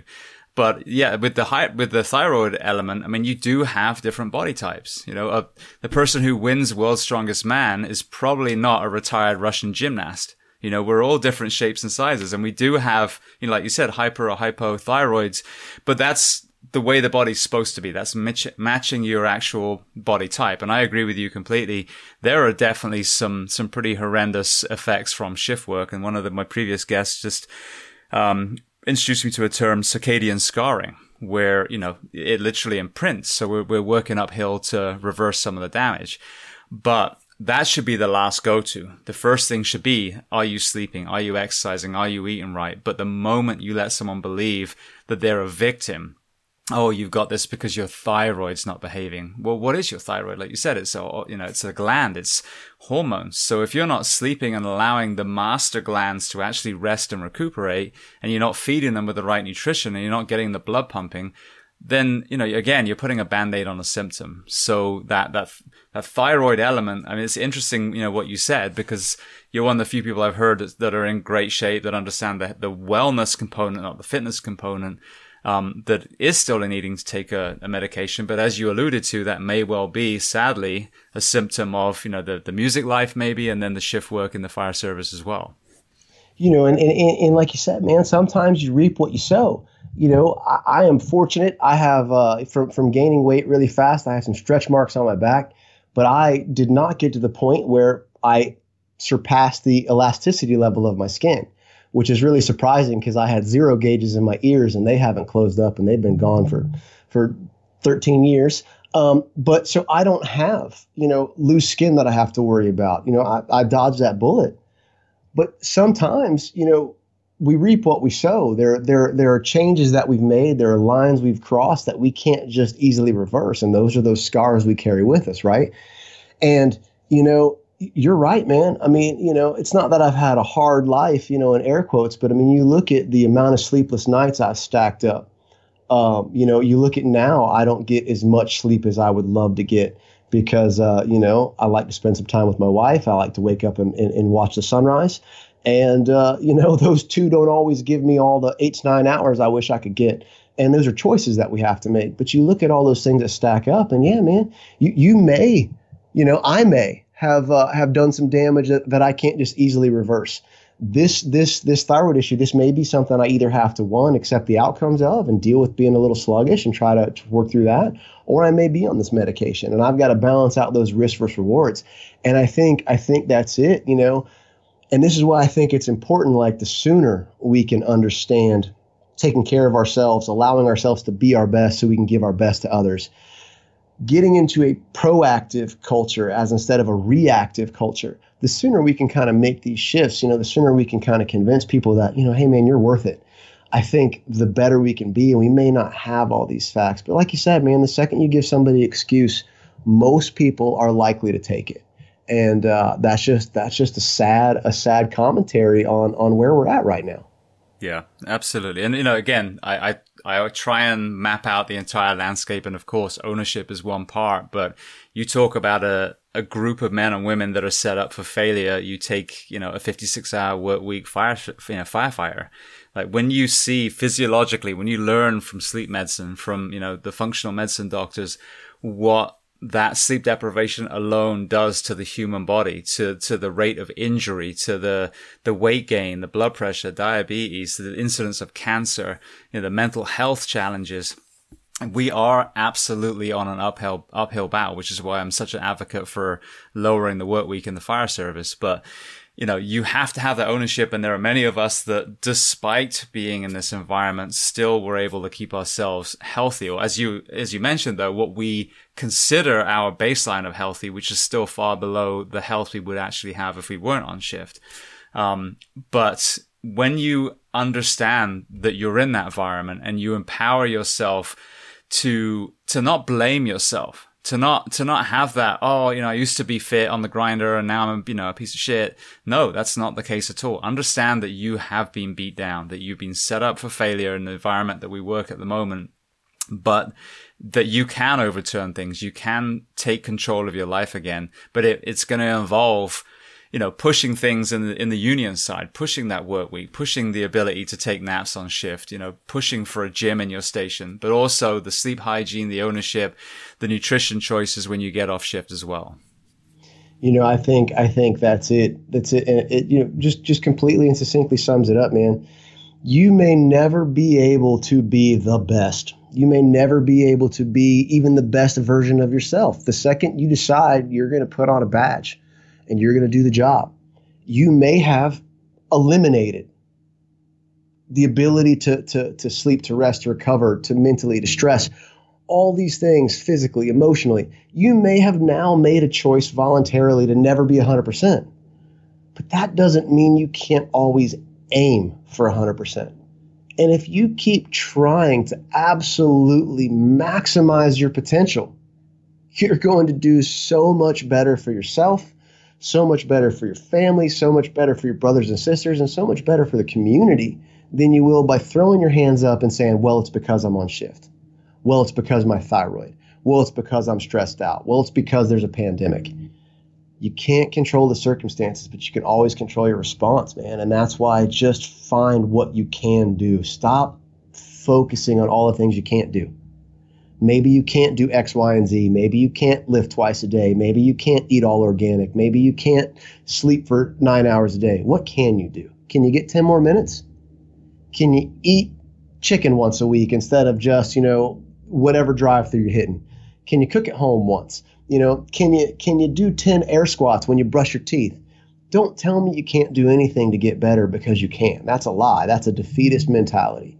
You have to find what you can do and then you have to execute it. And then you have to continue to execute it. And that's really all it takes. Beautiful. Well obviously you know you you have a, a hell of a life story and you have a, a, pretty solid background on the the coaching side as well. When did you make that shift from being a student of a trainer to actually you and your wife realizing that you were going to start coaching more and then even uh, formulate your own company so it's it's interesting. Um, you know, it's one of those things where when I kind of had that that epiphany, um, you know, wow, man, I, I, was able to reverse this. It, it's not a fluke. It's not uh, a transient experience. Like this is something that I've owned. I, have done it. I'm maintaining it. I'm working towards it. I'd done a couple different dieting phases. I'd kind of seen how everything worked. I looked around at the guys at the firehouse table and, and they had watched me do my thing. They had watched me show up, you know, in, in, in terrible condition. They had watched me get worse over the years when I transferred to this station, and they had watched me to reverse those years in, in what I consider a short amount of time. Nothing's ever quick enough for everybody else, but six, eight months to, to undo decades of damage, I think, is well worth it. And as they saw me do this and make these changes, they did nothing other than ridicule me for for bringing my lunch and uh, and, and, drinking diet soda. Um, you know, they did nothing but ridicule me, but they also got worse. And I went, man, someone should should help these guys. someone should should be here to kind of you know be that change. You know, like I, I always say, you know, uh, the Mother Teresa quote, be the change you want to see in the world." Um, I think I actually misattributed that one, but that's okay. Um, it's not Abe Lincoln, I know that. But you know, that whole "be the change you want to see in the world." I said, someone, someone should help these guys, man. Someone should help help the brothers, help the sisters, and, and be here to let them know that, man, you, you don't have to keep doing it this way. And that's when the gears really started turning. So, uh, so the coach I was working with at the time, I expressed my interest to wanting to kind of, you know, work under him, you know, do some of the methods, you know, that, that he was advocating at the time. And uh, he basically said, go ahead, start. If you got any questions, let me know. And that was basically it. I dove in. Anybody that would, that would, you know, let me help them, help me. Uh, I started actually working for swaps. I started doing EOTs. Like, oh, I'll coach you for six months if you if you do an EOT for me. That way, it wasn't cash, it wasn't whatever. It was your time. You're giving me your time. You're going to value it. You're going to have that skin in the game. You're gonna you're gonna stick with it. And that's kind of and that's kind of how that started. You know, so I had a little stable of guys on the job I was working with, and and I got the opportunity to come out to Vero Beach and meet with another gym owner at the time. And I mean, long story short, Ann and I came out here, and uh, he looked at Ann. He said, "Hey, do you want to coach?" You know, in the gym, he just looked at her and said, "Hey, do you want a job coaching?" And we're like, "Haha, you know, we work at Hillsborough County." And he's like, "Well, if you ever want to, uh, you know, talk about it, let me know." And uh, it's funny. I was uh, I was on the hazmat unit that Monday, and uh, we were on like our 15th call um, before 8 p.m. And I remember I was texting the guy back and forth, and I was like, "Hey, you know, my wife and I want to come back, you know, and, and check your spot out and see what we can do. You know, we get back, um, you know, from this trip or whatever." He's like, "Don't wait, come now." And I was, I made a joke. I said, "I'm on my R day next week. You know, I got five days off." And he goes, "Okay, cool. I'm going to book you some some uh, some consultations." And I said, "Hey, I got to ask my wife this first. And it was literally no joke. We came in, did a little seminar, came back, and that was Monday. I was talking to him on the phone. Wednesday, we were in Vero Beach and uh, I was meeting with people and I was starting to work out of his gym and uh, and doing it that way. So it was really a quick transition. And you know what my wife and I thought was, hey man, maybe we'll get an extra swap. We'll come over to the beach once or twice a month. Started turning into something really, really, really, really awesome for us. We were getting to work with people, not just in the worst 10 minutes of their life, not the worst two hours during a transport, but spending time, spending weeks and months with people, watching them grow, watching them change, watching the lights click on, watching their lives change. And uh, we started realizing, like, man, helping in this way is such a different feeling. It's such a different sense of gratification. And as we grew and in this kind of time stretched out, we realized, like, man, we really like doing this. We really like helping on this side of things. We really like giving back to others so they can put more of themselves into their professions. And uh, you know, over time, it just became kind of clear that, that that's where our hearts lied. We really wanted to help on this side of things. So so people that already give so much to themselves for their for their passions, their professions, we could just kind of enable them to take care of themselves so they could do it better. Beautiful. Well, I can relate hundred percent because when I was still on shift, I coached. Um, you know, I still do it at the moment. Um, the local CrossFit gym here, so I don't own it. I do it actually just in in lieu of uh, membership, really. But I've always, you know, had that observation. Like when we're on, you know, on a call, whether it's on the rescue or responding with the truck or engine, you are going to a lot of the time the the last effort, last ditch effort of saving someone. They've they've spent a lifetime when it's you know cardiac arrest or something of of beating down their body, and you know we're there to try and save them. Maybe they'll have a turnaround like my fellow firefighter did. Maybe they'll they'll just go into arrest the following week. But you know that's it. You're a complete knee jerk, um, reactive response to someone's medical issue now when I, you know the following day I go and coach and, and I'm like I'm realizing this is stopping people from ever being in the back of that rescue. This is this is how we we do the proactive side, even though it's an uphill battle because again we're, we're fighting the philosophy where it's a you know one pill fix all kind of mentality. This is where you chip away and, and try and really address the nation's health. So both of them are helping, but in one way, uh, in theory, are you doing more good with you know, the proactive coaching, with nutrition coaching, with driver's ed, with all these things that can stop these people, you know, lying on their back with a tube sticking out their throat as we pull a yellow sheet over them. No, it's it's it's hundred percent, man, and, it, and, it's funny because uh, you know there there were a lot of circumstances that came on with this and, and some stuff. You know, you you know how the job is. You know what happens when there's a regime change. You know what happens with morale. You you know what happens firsthand um, when you're on a department that gets support from the top down, and you're on a department where they bring in a hatchet guy um, to, to, to, to fix the line item budgets. And uh, fortunately for me at the time when I was making this transition, Hillsborough County was also going through a transition. And uh, the writing on the wall was clear for me that, uh, you know, having 19 years left, um, already I, I, didn't get hired till I was 31. Um, having 19 years left to do a 30 year career in, in the state I was in just just wasn't really looking good with with everything that was going on, the changes that that we were seeing regime wise, and uh, it kind of it kind of made my my decision a little bit better, a little bit easier for me in that regard. But you know, once you're able to, like I said, I mean, there are people that, that, that my wife and I have been working with. There, there are friends, there are family in Vero Beach. I mean, people that we, we, we've had Thanksgiving dinner for our first Thanksgiving here, we still work with. You know, so I've spent, you know, four and five years. My some of our coaches with First and Steve and Adam, I've been doing their nutrition for over five years. You know, Adam was regularly working 96s for Montgomery County Fire up in DC and and his hormonal profile was terrible. Man, my, my buddy Steve Bogle, one of our coaches, I've been doing. He's like literally patient zero for me. Probably the first guy I ever did food for. He's been with me since day one. He's been coaching with me since first in started. You know, having these relationships and seeing these guys change their lives positively, and now giving them an outlet to positively change the lives of others. Man, it just it doesn't get any like better, more magical, like more incredible for me to see these these changes happen over time. Not run a call, drop a tube, bag somebody, hand them over to a doc, and then have to find out three days later your intervention's failed. You know, you do all you can, and sometimes it's not enough.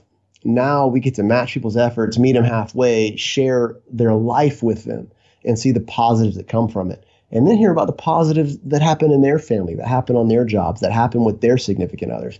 It's just a truly incredible thing to be a part of. And it all started at that firehouse table. And man, I feel extremely fortunate that some unfortunate circumstances happened through the years that got my wife and I to the place where we could start first in and finally do what we've wanted to do this entire time back in 2018. And that's just been the game changer for us is to do these things our way with our ethics, with our mission um, to just help good people do good things, man. That's all we want to do.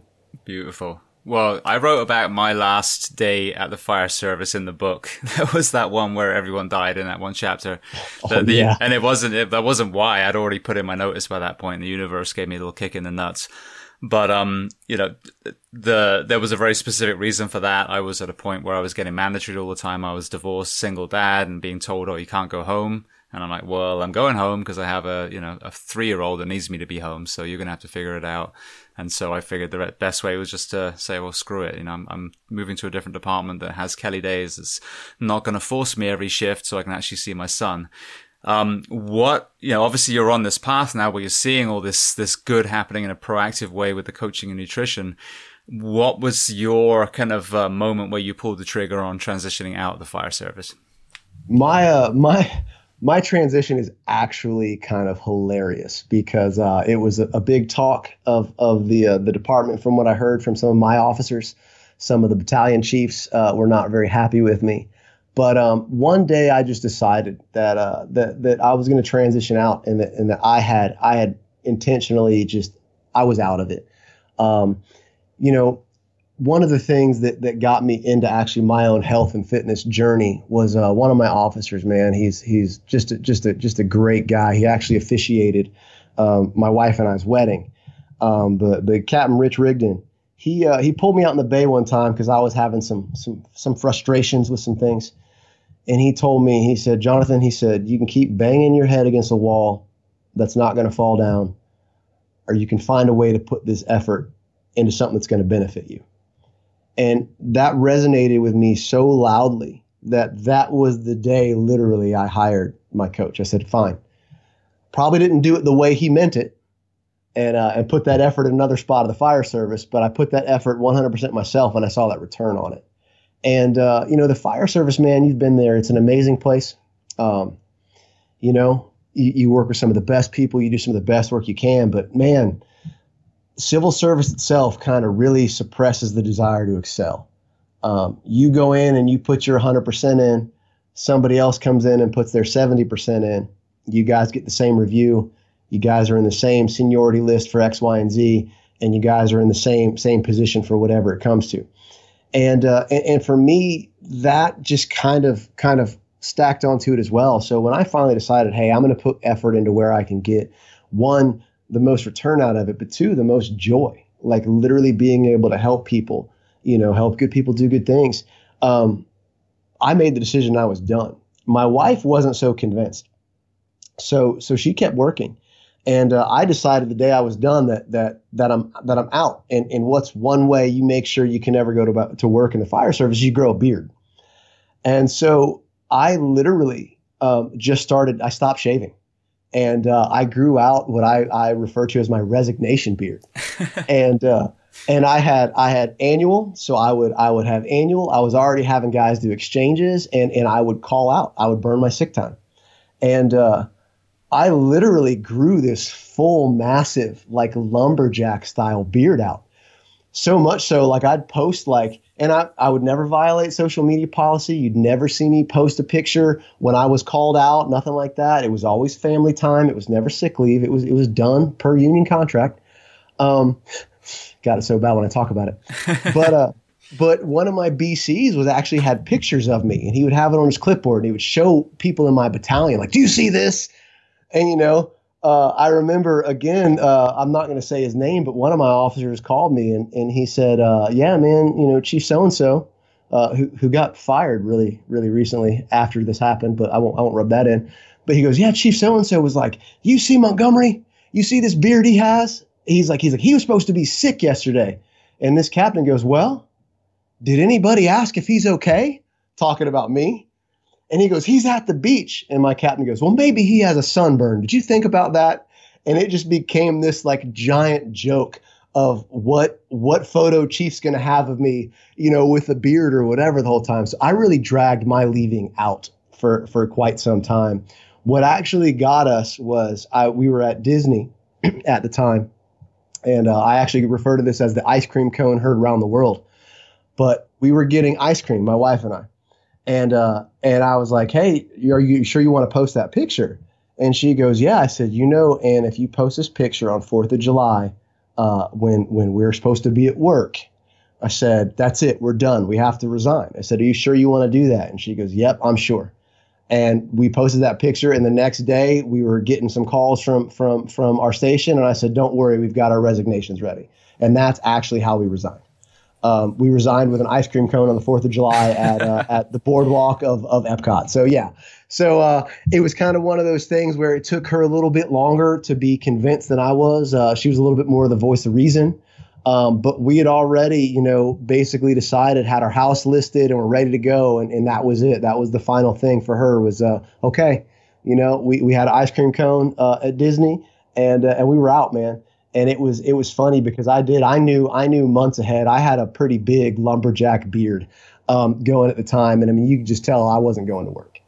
Beautiful, yeah. Well, actually, the one I was I was uh, talking about with the the Deadly Day was actually my last day in Orange County before I moved to to Reedy Creek. Um, and then my final day was was the same kind of thing. It was just like, all right, I think I was coming back from an injury and I was supposed to be back on day, and I called on like, hey, I'm clear for duty and I'm not coming back.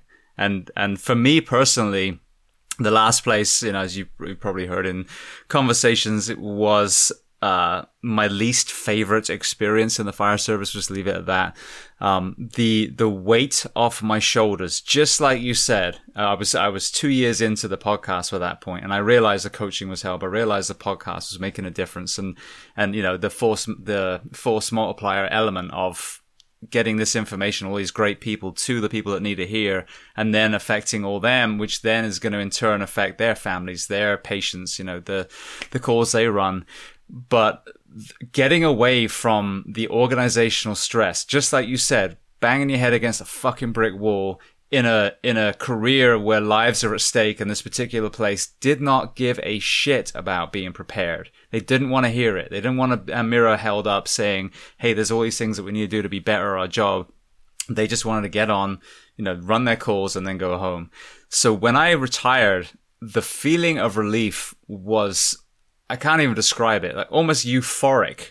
Like I literally, I've never have to deal with any of these fucking people again that, that had been the barriers. So I worked with some great people, but these barriers, these, these people that were just, you know, did not want any growth at all, were, were offended if you tried to progress in any way.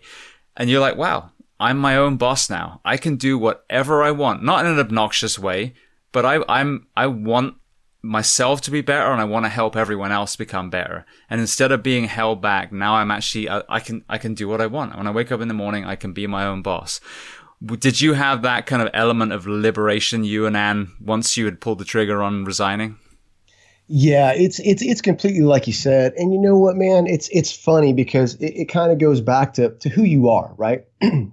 what your risk tolerance is, what you want from life, what you're willing to do to succeed and to win. And and for me, it's like I remember, you know, we've all had we've all had officers that that were amazing, and we've had some officers that we didn't necessarily feel safe even operating under. And then it runs the gamut in between. And you know, I remember talking to my mom one time, and she was like, uh, "Man, how do you show up, you know, and work for somebody that's doing it wrong?" That isn't doing it right, that isn't whatever, that because she, and I'd tell my stories to my mom about so and so did this or so and so, whatever. And I told her, I said, well, mom, that's the job. The job is to show up and do what you're told. As long as it doesn't put you at risk, your crew at risk, or the public at risk, you do what you're told, right or wrong. You just do what you're told. And uh, you know that that's the mentality, right? That's what we do. We we we we listen to what the officer says, and and right or wrong, indifferent, we do it as long as no one's going to get hurt. And uh, that's I toed that line for a long time. But having come from that punk rock background, having come from an entrepreneurial background, having had businesses and stuff like that where you actually do get the 100% return on what you put out, it eventually it eventually got too much. And uh, you know that that conversation in the bay, man, right in front of the heavy rescue uh, with Captain Rig, was just, you know, really solidified it for me, man. You can bang your head against the wall, or you can put your effort somewhere else. It'll, you know, it'll benefit you. And uh, you know, when I was free to do that, when I was free to double down on it, that's exactly what I did. You know, I tell people all the time, I've never worked harder and worked more in my life than I do each and every day right now. But I've also never been happier because I may go to bed exhausted, cursing at my phone, you know, with an overwhelming to-do list and and and you know, the group's going wild and we're doing all this stuff and I've got all these projects in the back end I'm working on, but I also get out of bed excited each and every day to see what's next. And it wasn't that way for me for a while in the fire service. And uh, it's not there's anything wrong with the job. The job is an amazing profession. It's nothing wrong with the guys that show up and do the job. They're amazing guys. It wasn't right for me where I was at that point in time with the admin, with the adversarial circumstances that I was facing. And I knew I had to change or it was going to change me to a point I didn't want to be on. So, you know, literally give up career, sell house, move across the state, do all these things on a, on a whim, man. It really just felt like setting off on tour for me again. Like, all right, no one's going to drive down this road and make the right turn but me. Let me pull out my atlas. Let me grab my compass. Let me make sure I know what I'm doing. And that's a wild feeling, man. There's still some times I would wake up, you know, a couple years early into it with that, oh my God, what did I do? You know, oh my God, I don't have a pension. You know, oh my God, I don't have security anymore. That's why you go to work, man. That's that's why you you do your best to succeed. That's why you try to help people the best you can, make smart decisions and do the right thing because you, you hope you're able to to to steer that ship, you know, the correct way so you can just take care of more people so you can take care of yourself. And to me, it's a liberating thing, man. It's a, it's an exciting thing. It's a it's a empowering thing to know that you're in charge it's kind of like when you're the officer on the box or whatever, and you got to make that decision and you make the right one. The wrong one's costly, but you know, so far I, I can't say I always get it right, but I always try to do the right thing, and it's, it's been pretty decent for us.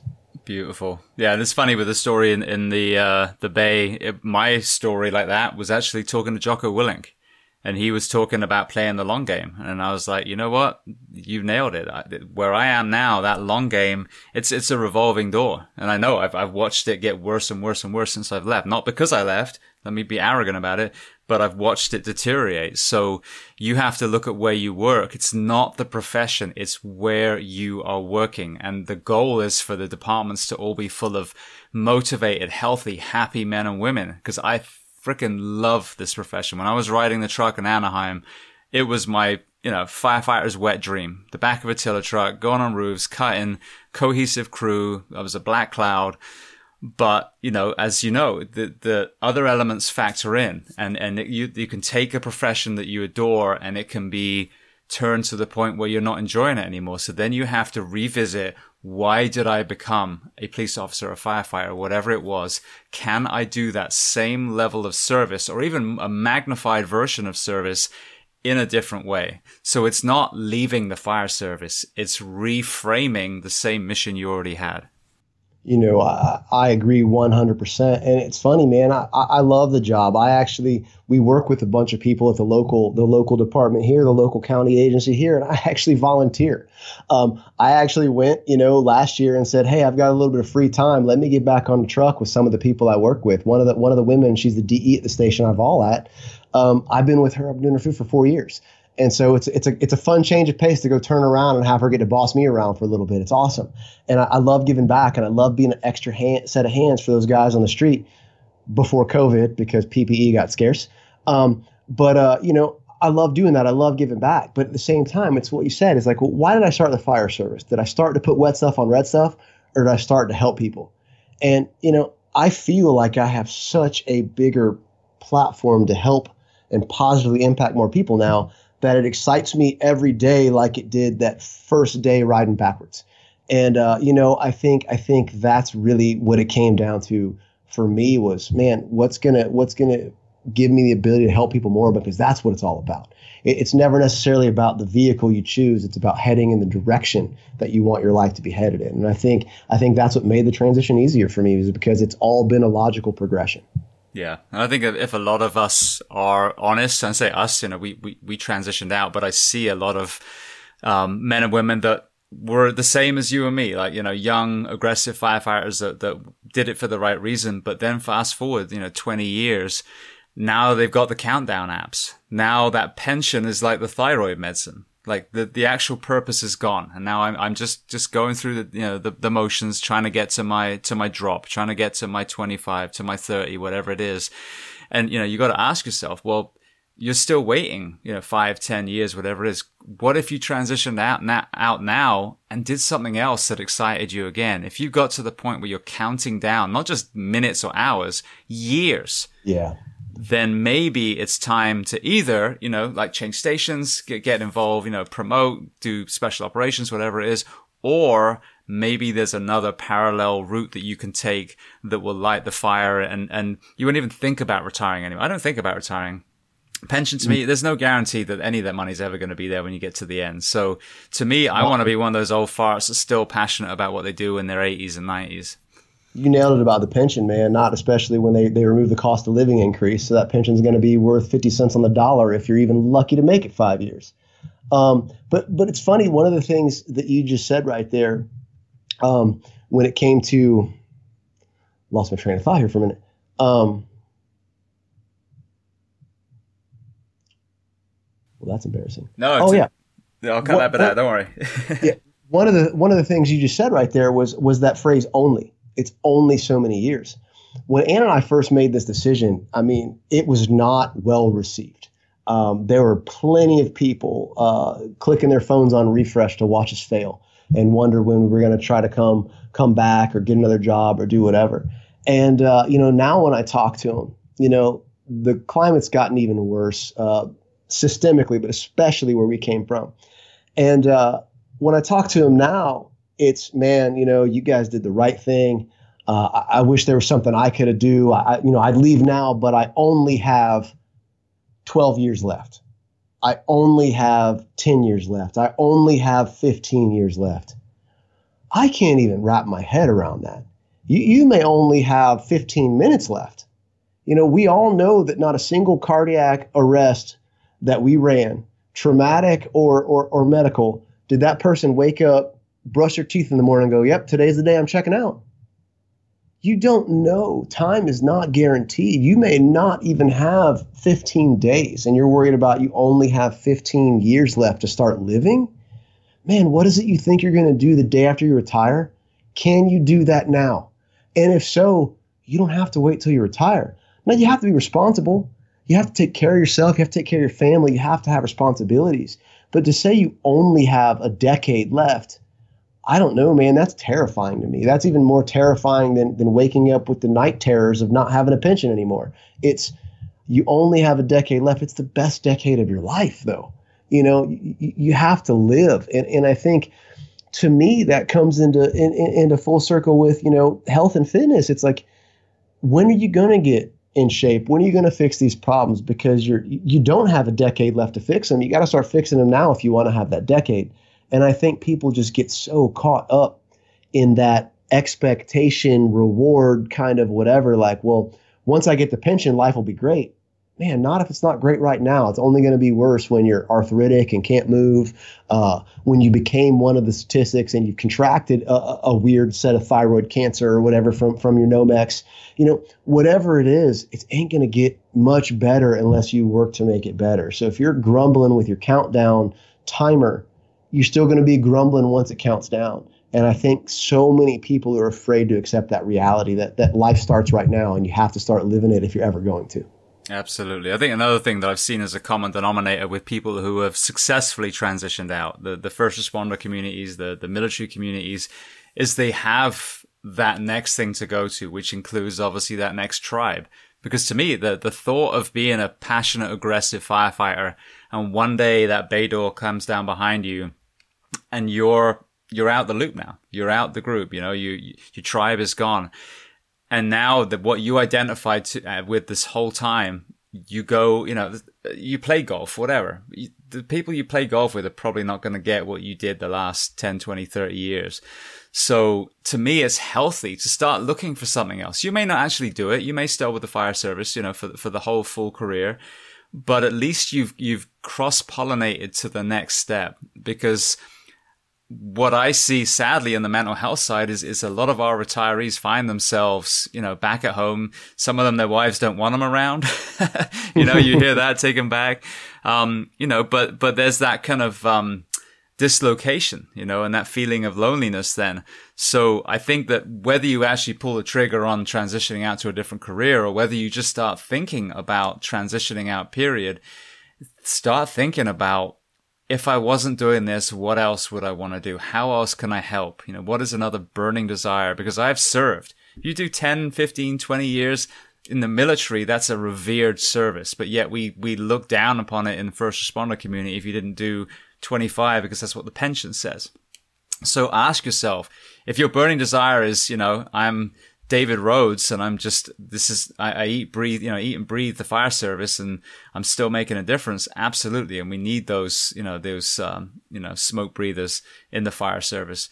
But if you are, you know, to the point where you've just hit that that um, that ceiling, as it were, in your particular organization, you feel you're suppressed and you're getting frustrated, and and you don't see a way of of turning the ship, as it were maybe a lateral move would be much healthier for you mentally and physically and definitely longevity wise you know it was uh, a little bit of a tangent but that was one of like just a really powerful section in your book was about what happens next you know when when those bay doors close.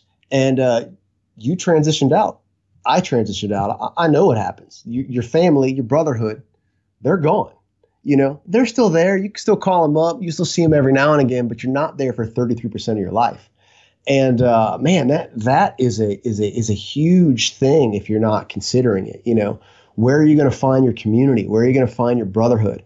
If if you're not on the the BJJ mat, what do you have? You know, if you're not in a civic organization, what do you have? And that was one of the things that when Ann and I really started thinking about what we wanted, is we wanted that family. We wanted that environment, you know, and, and, and we call First In a family um, because it is our family.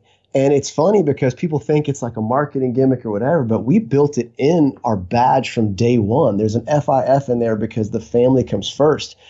And for me, it's it's awesome to provide that sense of community.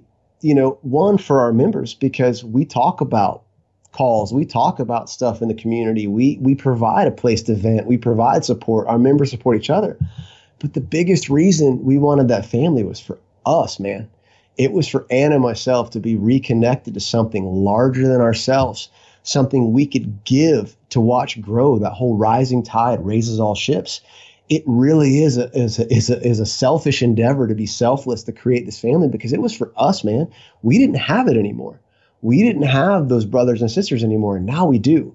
And I think you just nailed it so much is, you know, a, a captain, another captain, you know, that I worked with, he always told me, always think about your exit plan and it wasn't to leave the fire service. It's what are you going to do after? What are you going to do to make the state regret giving you that cushy retirement because you lived long enough to, to make it actually cost them money? What are you going to do afterwards? And you know, the best the best time to think about that exit plan was probably 10 years ago. But if you haven't started it, start thinking about it now. Where is your family? Where is your brotherhood? Where is your community? Where are your passions? Because you may find, like me, I never thought I was going to leave the fire service to coach nutrition.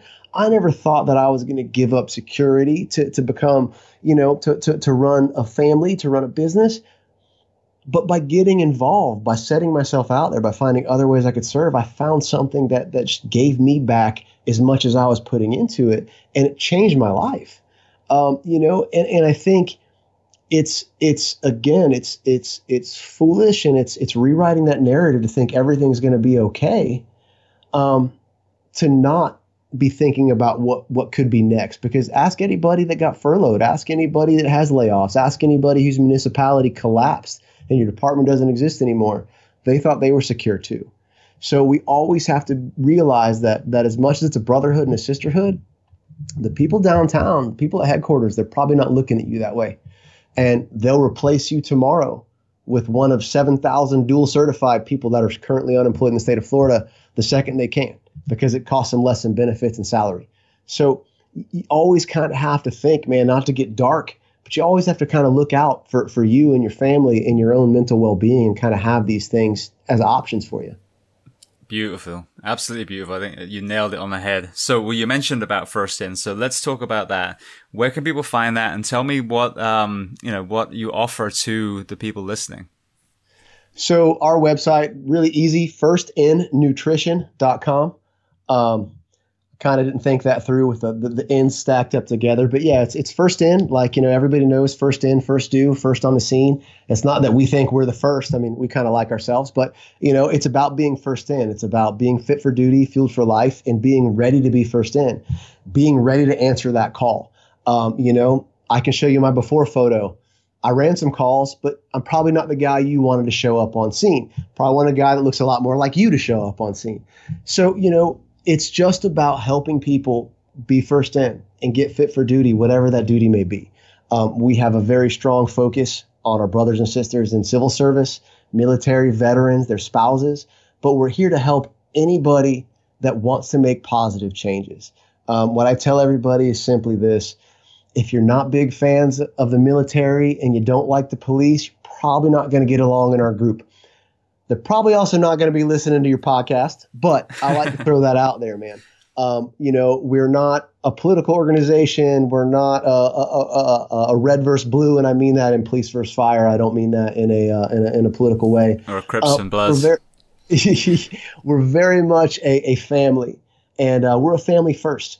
And you know, as far as what we offer, you know, I tell everybody this: if you're looking for deliverables and a list of a PDF or, or, or any kind of fun widgets, we don't do that, man. We uh, we offer one-on-one coaching. We try to meet people where they're at. We work with them to find out what their struggles are, what their successes are, what they're doing really great, what they could use some work on, what their life looks like on a whole, what their shifts are. You know, it's it's a process. There's not a template here. It's not a one size fits all you know, when we start working with a member, we ask them to find out, you know, track a week right now. Let us know what you're doing right now. Let us know where you're at. From there, we learn a lot on what your busy days look like, what your off days look like, what a shift day might look like for you, what uh, what your second and third job might look like. All these things, so we can start trying to help you find a plan that fits your life and not necessarily force your life to fit a plan. Um, I think there's a lot of people that get caught up in the perfect plan.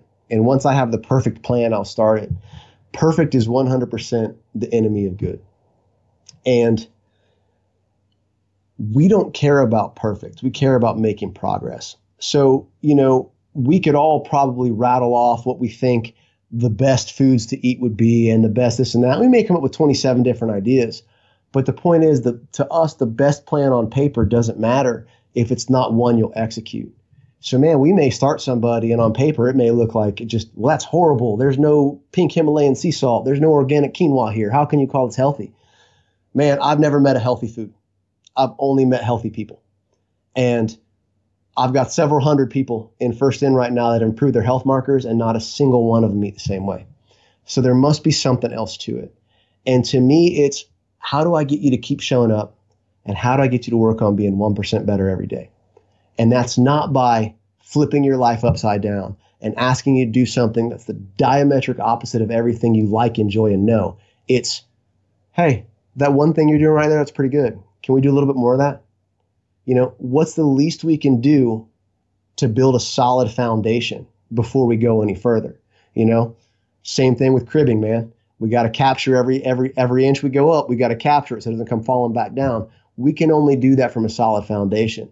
I get a high lift jack in 30 seconds, get that thing four feet off the ground, but it's not very stable. So sometimes slow and steady really does win the race, and that's the approach we take. And it's going to look different for everybody.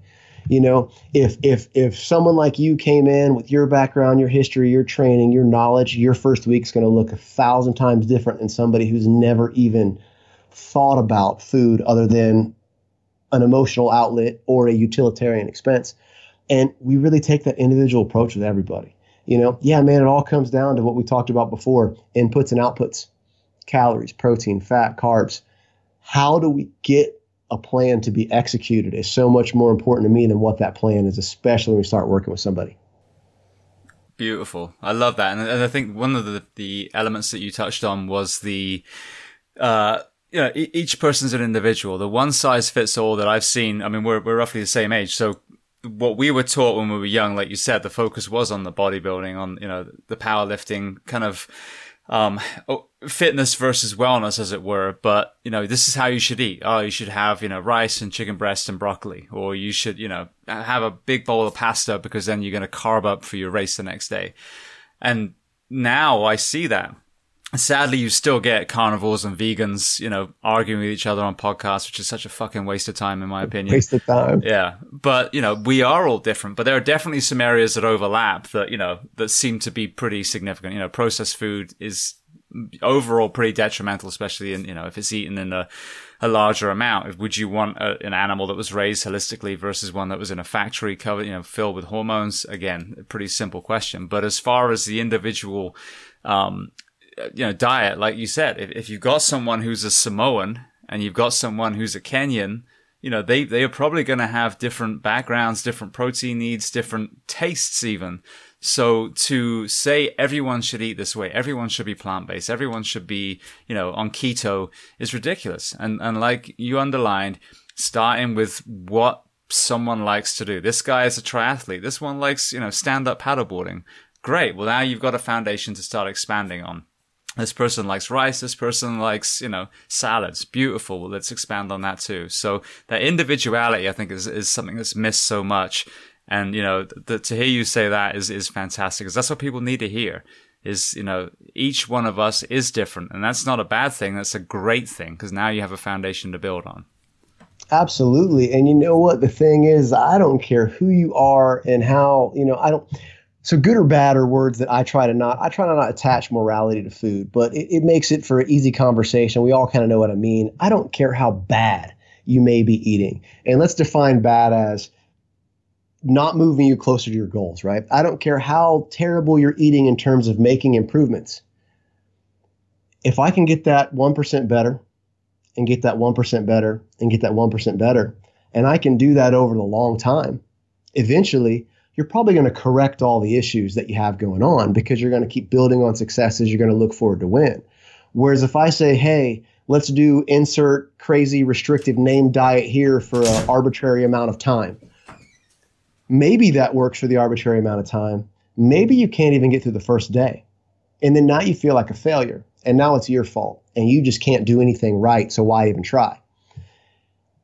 Arguing about food quality, veganism, carnivore, any of those things, there's probably merits to everything. Um, depending on what echo chamber you put yourself in, will depend on how many merits you find. But all I care about is, man, how do I get you a little bit better? Maybe you screwed the pooch on being the 100% best person you ever could have been from 35 years of eating to excess. Hand raised, that was me. But I've been able to get a whole lot better over the last six years. Maybe if I didn't eat kids' cereal, I could be even better than I am right now. I'm okay with that trade off right now. Maybe if instead of having five servings of vegetables a day, I had six, I could get a little bit better. But maybe if I had six and I didn't have that kid's cereal, I'd binge on a large pizza tomorrow, and that would be worse. So it's all about trade offs. It's all about how do we do the most good with the least negative impact. And what I mean by that is everybody needs to stop looking for the easy way out. The easy way out is never going to bring you to your goals. The hard path will, but we can find ways to make that hard path a little bit less difficult and we can find ways to better equip you for that journey. And that's where we come in and intervene. If you were looking to be the absolute 100% best in the world at insert athletic activity, you probably wouldn't be contacting us. You'd be contacting, uh, uh, you know, a PhD and, and an RD, and you'd be contacting your strength coach, who's talking to your conditioning coach, who's talking to your sports specific coach, and you'd have this team like uh, like Ivan Drago. you you wouldn't be coming to First in Nutrition. Um, have we put people in the CrossFit games? Yeah. Do we work with high level athletes? Sure. And the guy put in the CrossFit games fueled himself with turkey sandwiches on white bread and Skittles. If that tells you anything about what some of the best people in the world eat, it ain't what you think. But at the same time, if we can get you from zero to one, and then from one to two, and then two to three, over time, a lot of those horrible inconsistencies in your diet, whether it's not enough protein, whether it's not enough fiber, whether it's not enough vegetables, whether it's a caloric excess, whether it's too much processed food, whether it's a imbalance of omega 3 and omega 9s, omega 6s, um, they're going to correct themselves over time because success begets success. And that's our whole thing, man, is how do we make the hard stuff a little bit less difficult? Not how do we make it insurmountable? Um, you know, and and I think it's a little bit different approach a lot of people because we're basically food agnostic. Hey, if you want to be vegan, great. You're limiting your window. It's going to be a little harder. Hey, you want to be a carnivore? Sweet. That sounds terrible, but you know, it's going to be a little bit harder for you to find balance, but you're going to have to work on it hey, you want to eat everything that comes in a package? Cool. You're probably not going to feel that great. Let's let this work itself out in time. And as we improve, moving the big rocks first, eventually we'll get to those tiny pebbles and we can focus on those things that help you continue to improve. And by that point, you've made enough change that you're ready for those next levels. And I think it's just a little bit of a different approach than just dogmatically throwing things at people. You have to do this, you have to shop here, you have to eat that if that was going to work, we'd all been eating chicken and broccoli our whole life since the bodybuilding days. But I know I didn't do that. no, and it's boring as hell and bland too. Absolutely, man. All right, well, beautiful. I mean, I love, I love your philosophy. I think it's fantastic. You've obviously got a lot of testimonials, not only with customers, but people who then ended up becoming coaches as well. So, where can people find the site? Firstinnutrition.com. Uh, you know, we're on the website. We're on we're on Facebook and Instagram. I will I will throw the hand up in the air and apologize. I do not update them as much as I do my personal stuff. Um, that's on the to do list. But uh, you know, we only got so many hours in the day, and, and right now, um, working inside our family and helping them has just taken kind of precedence over a little bit of social media. But we're we're available on that. All of our coaches are online on social media, and if you go to firstinnutrition.com, you can drop an email to support click the link or support at firstinnutrition.com and we're here to answer any questions we can and help in any way we can. Beautiful. All right. Well, then switching to some closing questions. We've been chatting almost two hours already, which is awesome. Know, right? um, is there a book that you love to recommend? It can be related to what we've discussed today or something completely different. Man, you know it's it's crazy because as you know, I just recommended your book to a to a brother in FDNY the other day, and uh, and yours is kind of hot on my list. But man, if I just have to pick a book on the spot like this, uh, one if it's if it's fiction, I suggest everybody buy the uh, ten phone books that make the Wheel of Time series because that helps me go to bed every night right now. Um, but if I really had to pick a book and I had to be serious about it, man, I would say Man's Search for Meaning by by Viktor Frankl. If you want perspective and you want to change your life and you want to see uh, what what having a, a, big enough why is that you can bear anyhow, as Nietzsche likes to say. Um, Man's Search for Meaning is just just an epic an epic life changer of a book, in, in my opinion. I couldn't agree more. It's sitting in front of me right now. Amazing, amazing what book. A, what a great book. I, am I'm, a, I'm a pretty voracious reader. I, I like to read a lot in uh, everything varying from nutritional sciences and in, in, in sports specific stuff to, to finance and business. But um, man, Man Search for Meaning is just one that I, will continue to go back to, especially every time I'm having one of those days where I think life's hard. Um, I, I know nothing about hardships in comparison, man. It's just just a just a just perspective, period. Absolutely. Well, what about a, a movie and or a documentary? So a movie, um, my favorite movie of all time is uh, The Princess Bride. Um, if, if, people haven't seen that movie, you're going to laugh at me, but but man, I, I, that's the movie I watch anytime it comes on. Um, so much so that one of my bands uh, I named As You Wish after that movie. So that's that's my that's my favorite movie. It, it's not very applicable. And uh, you know, as far as documentaries go, I'll be honest with you. I am not much of a documentary fan. And the reason for that is is simply because coming from a nutrition background um, and, and, a sports background, when I see the Netflix documentaries on nutrition, and I know how they're one sided, they're all about pushing an agenda, they're they're all about sensationalism and and, and mostly misinformation. They're they're they're they're edutainment. Um, they're not even education it really made me question is every documentary that way? Like, like is every other single field dealing with the same stuff we deal with in health and fitness? Charlatans, ne'er do wells trying to sell quick fixes or push an agenda, you know, because maybe they have a vested interest in a pea protein company. Um, so it really made me start thinking, like, wow, is every other documentary that way? and it kind of changed a lot for me, man. It kind of really made me look at the whole industry to where, well, if I tell somebody if you want to learn about nutrition, consult primary literature first. If I want to learn about history, maybe I should grab a history book. If I want to learn about, and so it really kind of like I know I have a bizarre perspective with that, um, but it really kind of shifted things for me. So I don't really know if I have like a favorite documentary that I could honestly say like I confirm this is historically accurate. So I'm I'm kind of weird like that. I don't think I have one um, I'm, I'm open to watching them, especially because I, I'm a huge fan of being entertained. But I know when I watch Netflix, it's Netflix and chill, not Netflix and learn hard sciences. So since I have to kind of take that standpoint with a lot of our members, like, hey, you might want to get a textbook first. Um, I really started questioning, like, are all documentaries that way? All right. Well, I'll throw one at you. Um, because again, nutrition ones, I agree. I think of the themes, that's one that's going to be the most biased. Because again, it depends on the people who are making it and what worked for them. But David Attenborough, who's been the voice of, you know, nature documentaries since, you know, I mean, the fifties, he just did one on Netflix called A Life on Our Planet. And if you want to unbiased just view through a, you know, a naturist's eyes of what he has seen change in this this you know planet that he's got to travel with and and compare now to 50 years ago that is an incredible one. He has a bias. He's seeing the world being destroyed you know so uh, um, that's his agenda as it were but it's more of a testimony than than you know he's not gaining from it. I mean, he's 93 now so I think he's just trying to leave the lessons before you know he passes on so um, I can't recommend that one enough no, that's awesome, and I'll definitely check that out. And, and, I think what you said right there is, let's be honest, everyone has an agenda. It's it's impossible, you know, to, to remove all bias. Even even people that that embrace the scientific method can get caught under rigor. That's why we have peer review to make sure they're not engaged in bias. But if anything stimulates you to to, to go further research and, and educate yourself on a subject, I'm a fan of it. I don't care if it's Morgan Spurlock or uh, um, you know the, the, the latest and greatest on, on Netflix. If it, if it if it furthers you to educate yourself because you got inspired or entertained by it, that's great. And and hearing this, somebody with that kind of unique perspective that can recount, no, no, I've been here over the last four or five decades, 27 times, and it has changed.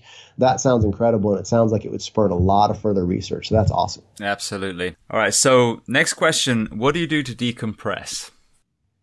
Man, that's a that's a great question, and it's one I ask myself daily because I need to do a lot more more of it. Um, when it comes to self care, Um, I, I, don't. I think you know you and I both could agree it's extremely important, and uh, making sure to take time for it is huge right now, especially during this pandemic.